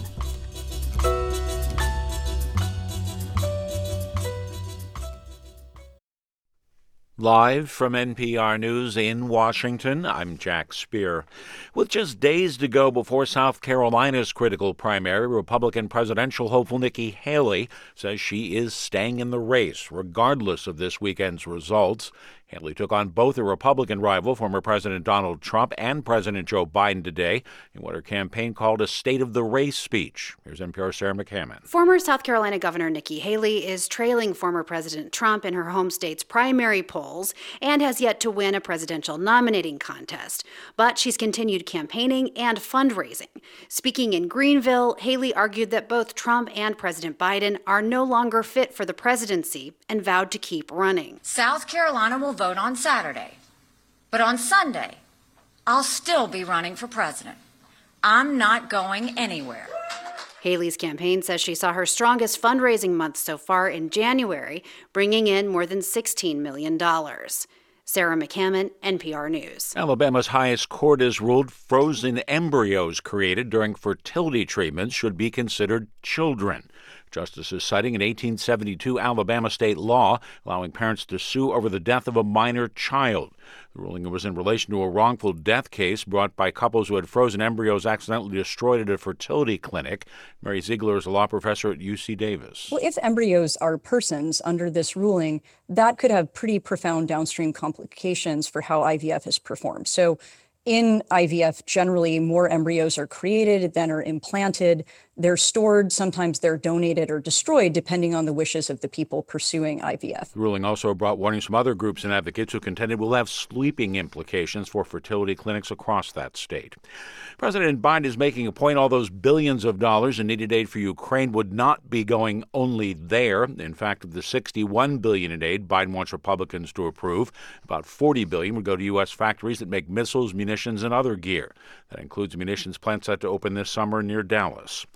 Stocks lost ground at the start of a holiday-shortened trading week. N P R's Scott Horsley has more. Investors got a mixed picture from two of the nation's biggest retailers. Walmart says its sales were up during the most recent quarter, although the average customer is spending less per visit. Walmart shares rose three point two five percent. Home Depot offered a less encouraging forecast for the coming year. High interest rates have been a drag on both the housing market and home improvement sales. The company's stock showed little change. Stock in Discover Financial jumped more than twelve percent. After Capital One announced plans to acquire the credit card company in a deal valued at more than thirty-five billion dollars, Discover pioneered cash-back rewards for credit card users some four decades ago. Scott Horsley, N P R News, Washington. The Dow was down sixty-four points today. The Nasdaq fell one hundred forty-four points. This is N P R. And this is ninety point nine W B U R. I'm Lisa Mullins. Governor Maura Healy wants Steward Health Care to leave Massachusetts. In a letter she sent today to the Texas-based company, Healy said it should transfer its facilities to other operators. The financially troubled Steward runs nine hospitals in Massachusetts. Healy says the company has failed to submit required financial documents for years. That's a violation of state law. Healy gave Steward officials three days to produce financial records. No word on a response from Steward. A Superior Court A court judge today dismissed a lawsuit against the Newton Teachers Union over their recent strike. A group of parents sued the union last week, pointing to student learning loss and emotional stress during the walkout. The strike caused eleven days of school to be missed. Students are making up some of those days this week, which is, for most schools, February break. U S. Senator Elizabeth Warren has a Republican opponent now in her bid for re-election. W B U R's Anthony Brooks reports that John Deaton is a fifty-six-year-old political newcomer. Deaton grew up working class in Detroit, has lived most recently in Rhode Island, and moved to Massachusetts just last month to challenge Warren. He's an attorney who represented asbestos victims and is an advocate of cryptocurrency. In a campaign video, Deaton says he's running for Senate to take on corruption in Washington and fight for working families. I am running for U S. Senate to continue my life's mission to shake things up for the people who need it most. Deaton's effort to topple Warren is a long shot. After two terms in the Senate, Warren has become a fixture of the progressive wing of the Democratic Party. In a statement, her office says Warren has a long record of fighting for key priorities that support Massachusetts workers and families. For ninety point nine W B U R, I'm Anthony Brooks. A shelter to help newly arrived immigrants is now open in Chelsea. It will operate from nine a.m. to five p.m. and offer refuge for people who already have someplace to sleep at night but nowhere to go during the day. Here's W B U R's Rob Lane. Immigrant support nonprofit La Colaborativa is running the shelter with money from the state. Gladys Vega is La Colaborativa's executive director. She tells W B U R's Radio Boston the facility in Chelsea will offer breakfast, lunch, and dinner for roughly two hundred migrants and will support people as they start their lives in Massachusetts. We will be processing documents, helping them with immigration papers, making sure that they get work authorizations that, so that we immediately can place them in jobs. In the short term, La Colaborativa is also helping coordinate transportation to and from Chelsea for people who sleep at a nighttime overflow shelter in Cambridge. For ninety point nine W B U R, I'm Rob Lane. Massachusetts Attorney General Andrea Campbell says the federal government needs to step up food protections. This after nearly four hundred reported lead poisoning cases related to an applesauce marketed for children. Campbell joined twenty state attorneys general calling on the Food and Drug Administration to improve enforcement. The group says current policy allows baby food manufacturers to sidestep some contaminant testing. thirty-four degrees now in the Boston area. A nice night ahead tonight. Clear and dry and cold, about twenty-two degrees. Tomorrow, sunny, breezy, and dry. A little bit milder than today has been. Temperatures in the upper thirties. Again, thirty-four degrees in Boston. The time is six oh seven. Support for N P R comes from N P R stations. Other contributors include the George Lucas Educational Foundation, creator of Edutopia, dedicated to improving the learning experience for America's students by sharing what works in pre-K through twelve education at edutopia dot org. This is All Things Considered from N P R News. I'm Elsa Chang in Culver City, California. And I'm Mary Louise Kelly in Washington. Texas has now bused more than one hundred thousand migrants to cities like Denver, New York, Chicago, at an average cost of more than one thousand four hundred dollars per person. In a few minutes, we will hear from a Venezuelan migrant who has benefited from that busing program, along with others who question whether Texas taxpayers should continue to foot the bill. But first, the Biden administration has once again used its veto power on the U N Security Council to block a call for an immediate ceasefire in Gaza. U S Ambassador to the U N Linda Thomas-Greenfield tried to avoid this diplomatic showdown by suggesting a different draft resolution. Proceeding with a vote today was wishful and irresponsible. And so while we cannot support a resolution that would put sensitive negotiations in jeopardy, we look forward to engaging on a text that we believe will address so many of the concerns we all share. Well, N P R diplomatic correspondent Michelle Kellerman joins us now to explain more. Hi, Michelle. Hi, Elsa. Okay, so this is the third time the U S has vetoed a resolution calling for a ceasefire in Gaza, right? Can you just explain why the U S keeps doing this? Well, the ambassador argues that calling for a ceasefire without demanding that Hamas release hostages is not going to end this conflict. So Thomas Greenfield points out that the U S is working with Qatar and Egypt on a new hostage deal, one that would bring about a six-week-long pause in fighting. And she put forward a draft Security Council resolution that she says should back up this diplomacy.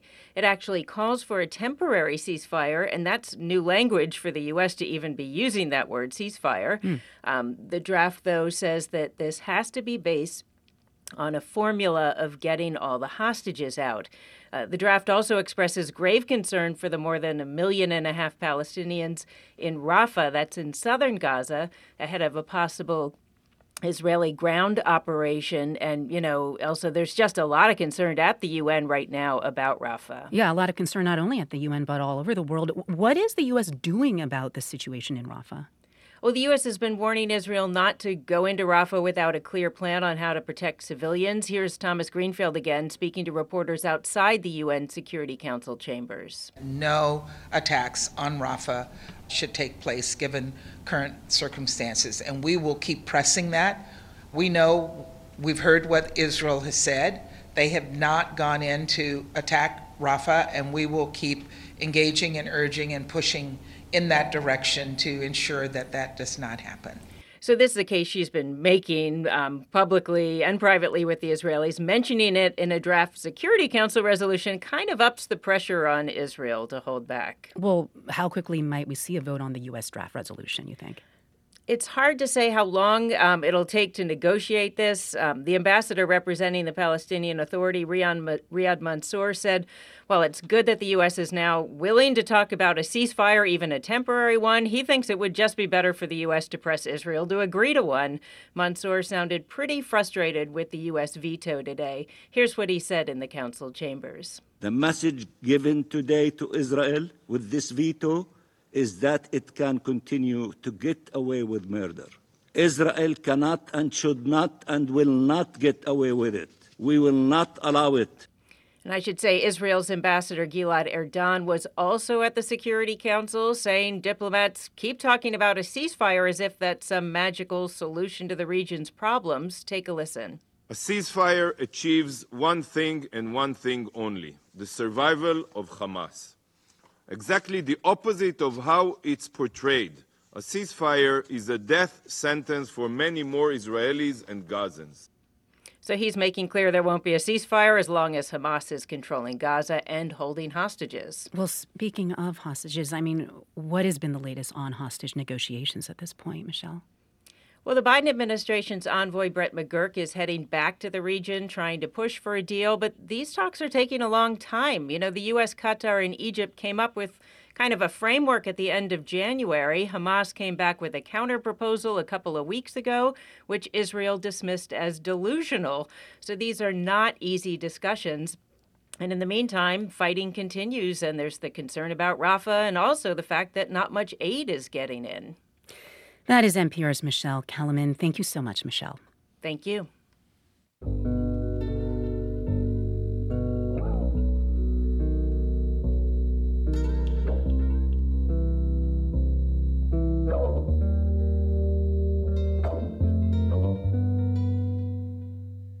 The state of Texas has bused more than one hundred thousand migrants to cities like Chicago, New York, and Denver. It is part of Texas Governor Greg Abbott's border security initiative, but the transportation is costing the state millions of dollars. The Texas Newsroom's Sergio Martinez Beltran reports.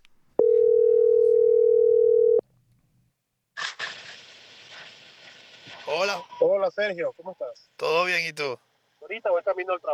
That's Jay. The reason you hear some background noise is because he's calling in from his car as he gets ready to start his delivery job in Maryland. We're only using Jay's first initial because he worries about being targeted by immigration enforcement for speaking out. He's one of hundreds of thousands of Venezuelans who have taken a dangerous journey to cross into Mexico and later into the U S. It all started in January twenty twenty-two.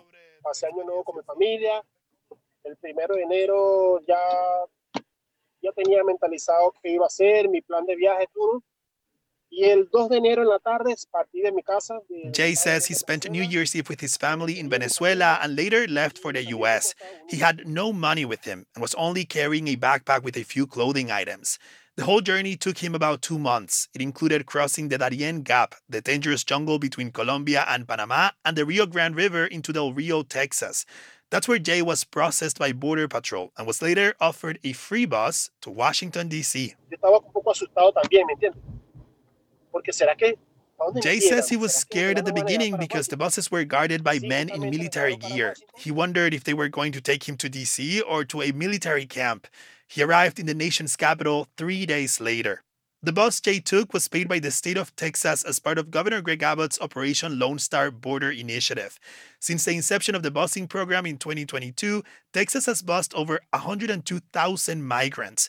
Records obtained by the Texas Newsroom show that as of the end of January, Texas has spent over one hundred forty-eight million taxpayer dollars on this. That number is growing significantly every day. The cities that have received the highest number of migrants are New York City, Chicago, and Denver. Well, it's certainly a great deal of money to, to be spent. Ray Perryman is the president of the Waco-based economic research company, the Perryman Group. Texas' two-year budget is three hundred twenty-one billion dollars. And while busing migrants is a small portion of that, Perryman wonders if the state should keep using taxpayer dollars to foot the bill. Well, obviously, as long as as the uh, as the legislature is willing to to allow it and the governor wants to do it, that these these these dollar amounts, as you pointed out, are not a huge percentage of the overall state budget. And so it's certainly something that could be done. I think the question is, should it be done? It depends who you ask. Texas State Representative David Spiller, a Republican, supports the governor's mission to bus migrants to Democratic-led cities. We knew here in Texas that that was uh, a very good approach. Uh, because to, if nothing else, then to raise awareness to the rest of the country of, of what we're having to deal with here on a regular basis. And as for the cost, Spiller says the money spent is creating an impact on the nation. They get a busload of folks in New York, say they get one hundred people, and they think the sky is falling. We, we get one hundred people every fifteen minutes. For the record, in December, some sectors along the Texas border saw about two thousand three hundred daily migrant crossings, but those numbers significantly decreased in January. Meanwhile, Texas has sent over thirty-seven thousand people to New York City alone since April twenty twenty-two. This allowed them to get them there quickly and safely Tiffany Burrow is the operations director at Valverde Border Humanitarian Coalition, which helps recently arrived migrants in Del Rio. Initially, she coordinated with organizations in arrival cities so migrants were received with food, clothes, and respect. She says at first, the busing program wasn't all bad. We strictly saw this as an option that that benefited the migrants that were coming through. But she says things changed last year. Texas stopped respecting certain agreements, like dropping off people before six a.m. or past ten p.m., or even letting organizations know at what time buses were arriving. Burrow says these changes made it unsafe for migrants, so she stopped the partnership with the state. But I think it's entirely possible that state buses have run their course. The numbers are so, they're drastically lower um, right now. But Governor Abbott says he'll keep transporting migrants to other states, and other governors have followed Texas' lead. Florida Republican Ron DeSantis and Arizona Democrat Katie Hobbs run their own busing programs. Meanwhile, other states are feeling the burden of the influx. Last month, Illinois Democratic Governor J B Pritzker begged Abbott not to send buses during a winter storm when the shelters were at capacity. Colorado Governor Jared Polis, also a Democrat, has asked the federal government for financial resources to states receiving migrants. But regardless of the politics of it all, the bus that Jay took definitely changed his life. Empecé a trabajar las primeras dos semanas, reuní algo de dinero para poderme mudar. He started working and saving money. He moved out of the shelter and now has an apartment. He also has a driver's license. And the bus program has also changed the lives of Jay's mother and four siblings. They all took a bus from Texas after he did and landed in New York City for free. For N P R News, I'm Sergio Martinez Beltran in Austin.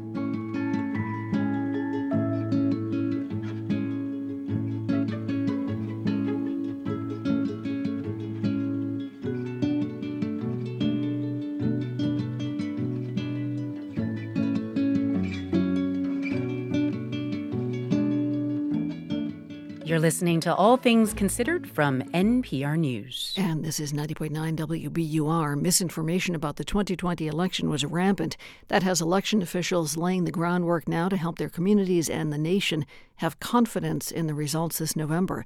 We've got a special report on the economics of election integrity coming up at six thirty here at ninety point nine W B U R.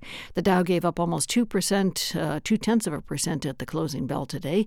S and P gave up six-tenths of a percent, and the NASDAQ was down more than nine-tenths of a percent.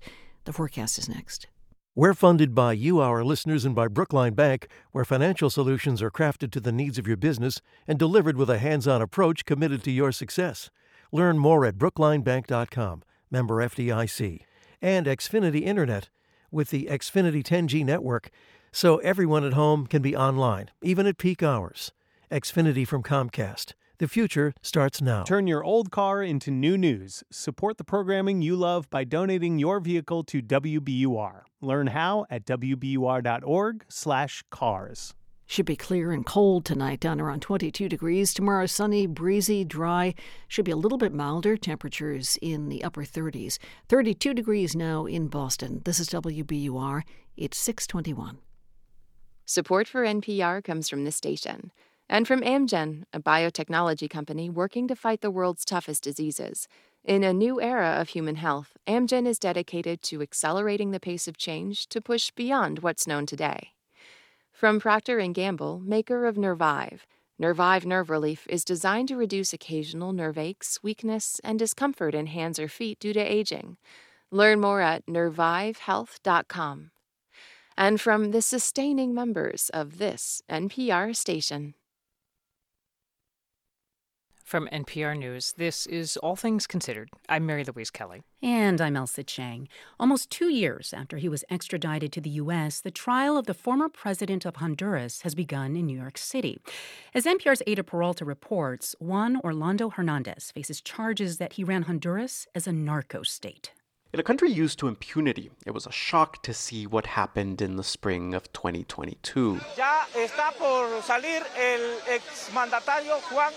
former president of Honduras, Juan Orlando Hernández, came out of jail handcuffed, and he was put on a plane to the United States, where he was charged with drug trafficking. According to prosecutors, Hernández took millions of dollars from some of the world's most powerful drug cartels, and in exchange, they say, the president offered them protection. The U S alleges Hernández helped move tons of cocaine through Honduras on its way to the United States. Juan Orlando Hernández has denied all of these charges. Outside the courthouse this morning, just before jury selection began, his lawyer, Raymond Colón, said they were confident in their defense. Tell me, he said, why would a president promote extradition? Why would he fight against organized crime if he was a drug trafficker? That has been central to Hernández's defense. In an open letter, he said this trial was revenge by drug traffickers who resent his tough policies against them. How could he be a drug trafficker if, as president, he was such a good friend to the U S?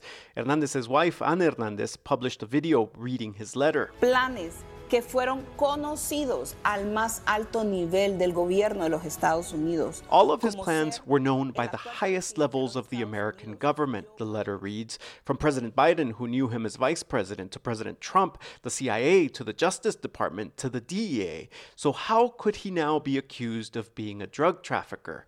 Dana Frank, whose book The Long Honduran Night details Honduras' recent history, says that might be one of the most interesting parts of this trial. During his two terms as president, Juan Orlando Hernández, she says, was an unwavering American ally. Indeed, while Hernández was president, the U S pumped millions into his government, including to fight drug trafficking. That's why, Frank says, this is not a story about how the United States is heroically bringing a corrupt former president to justice. Because the United States knew about all his crimes. Frank says she hopes this trial will reveal not only how narco corruption works in Honduras, but much more on how the United States might be complicit. Ada Peralta, N P R News, Mexico City. Russia's full-scale war on Ukraine is entering its third year, and Ukraine is running out of arms. Russian troops are advancing, as here in the U S, congressional Republicans are holding up military aid. So Ukraine is ramping up its own production of weapons and ammunition. N P R's Joanna Kakissis has more from Kyiv. We're outside a nondescript warehouse somewhere in Ukraine. A ginger-haired man named Bohdan asks us to put our phones into airplane mode. Okay, it's on airplane mode. Inside the warehouse is a factory run by Ukrainian Armor, one of the country's biggest weapons companies. Bohdan supervises mortar production here. He declines to give his last name and the location of this factory for security reasons. Ukrainian Armor has spread out its production facilities in secret locations across Ukraine to avoid being targeted by Russian missiles. The company requires all our employees to sign non-disclosure agreements, Bohdan says. And of course, they can't post photos or videos from here on social media.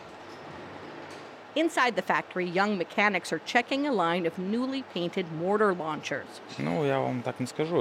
Several hundred of these mortar launchers have been sent to the front line. But Bohdan says Ukraine needs many more. Russia, he says, has always had more weapons. As the war enters its third year, a cold reality is facing Ukraine. Its Western support is flagging while Russia buys weapons from Iran and North Korea.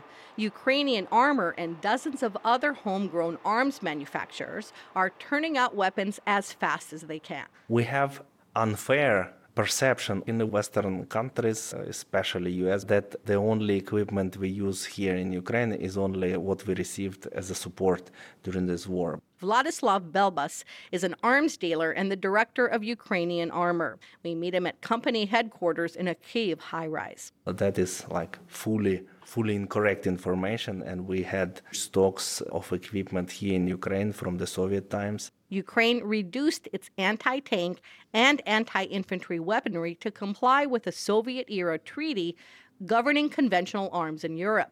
Weapons production got going again after twenty fourteen, when Russian proxies invaded and occupied part of Ukraine's east and the southern peninsula of Crimea. But since Russia's full-scale invasion two years ago... Now it's rapidly increasing multiple times. And also the government went from one-time purchases to start put long-term orders to manufacturers in Ukraine. Belbas says Ukrainian armor started producing armored vehicles in twenty fifteen. We also, starting from two thousand seventeen, two thousand eighteen, developed and manufacturing mortars, all kind of calibers, sixty, eighty-two, and one hundred twenty millimeters, and also ammunition for those mortars. Ukrainian armor also makes parts for the Bogdana, a Ukrainian-designed, self-propelled howitzer mounted on a military truck. The Bogdana helped Ukrainian troops drive Russians out of Snake Island, a strategic point in the Black Sea.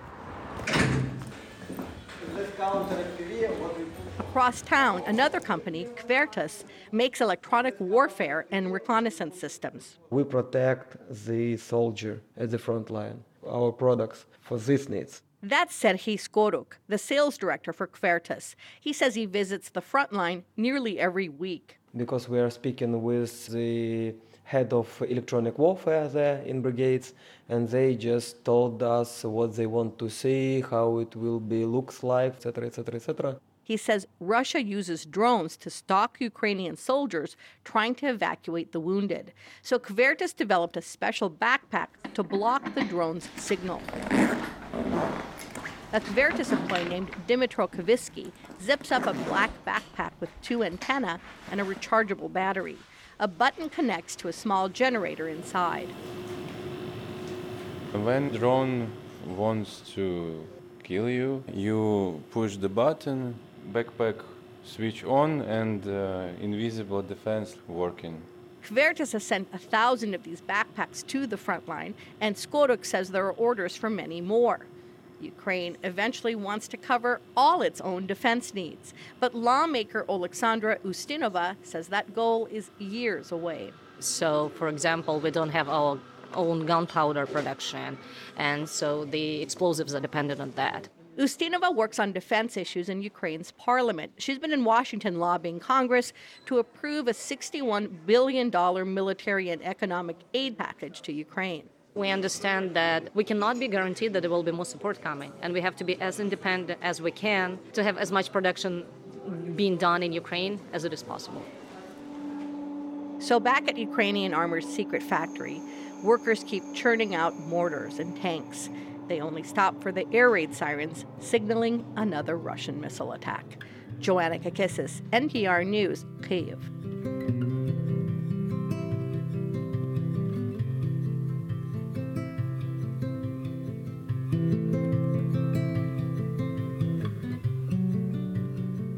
This is N P R News. And thanks for listening to ninety point nine W B U R.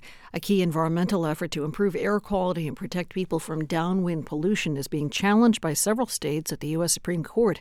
We'll explain why tomorrow morning right here at ninety point nine W B U R. Listen when you wake up tomorrow. Boston Bruins and Celtics are both off tonight. The Bees will visit Edmonton tomorrow. Celtics resume action on Thursday. This is W B U R.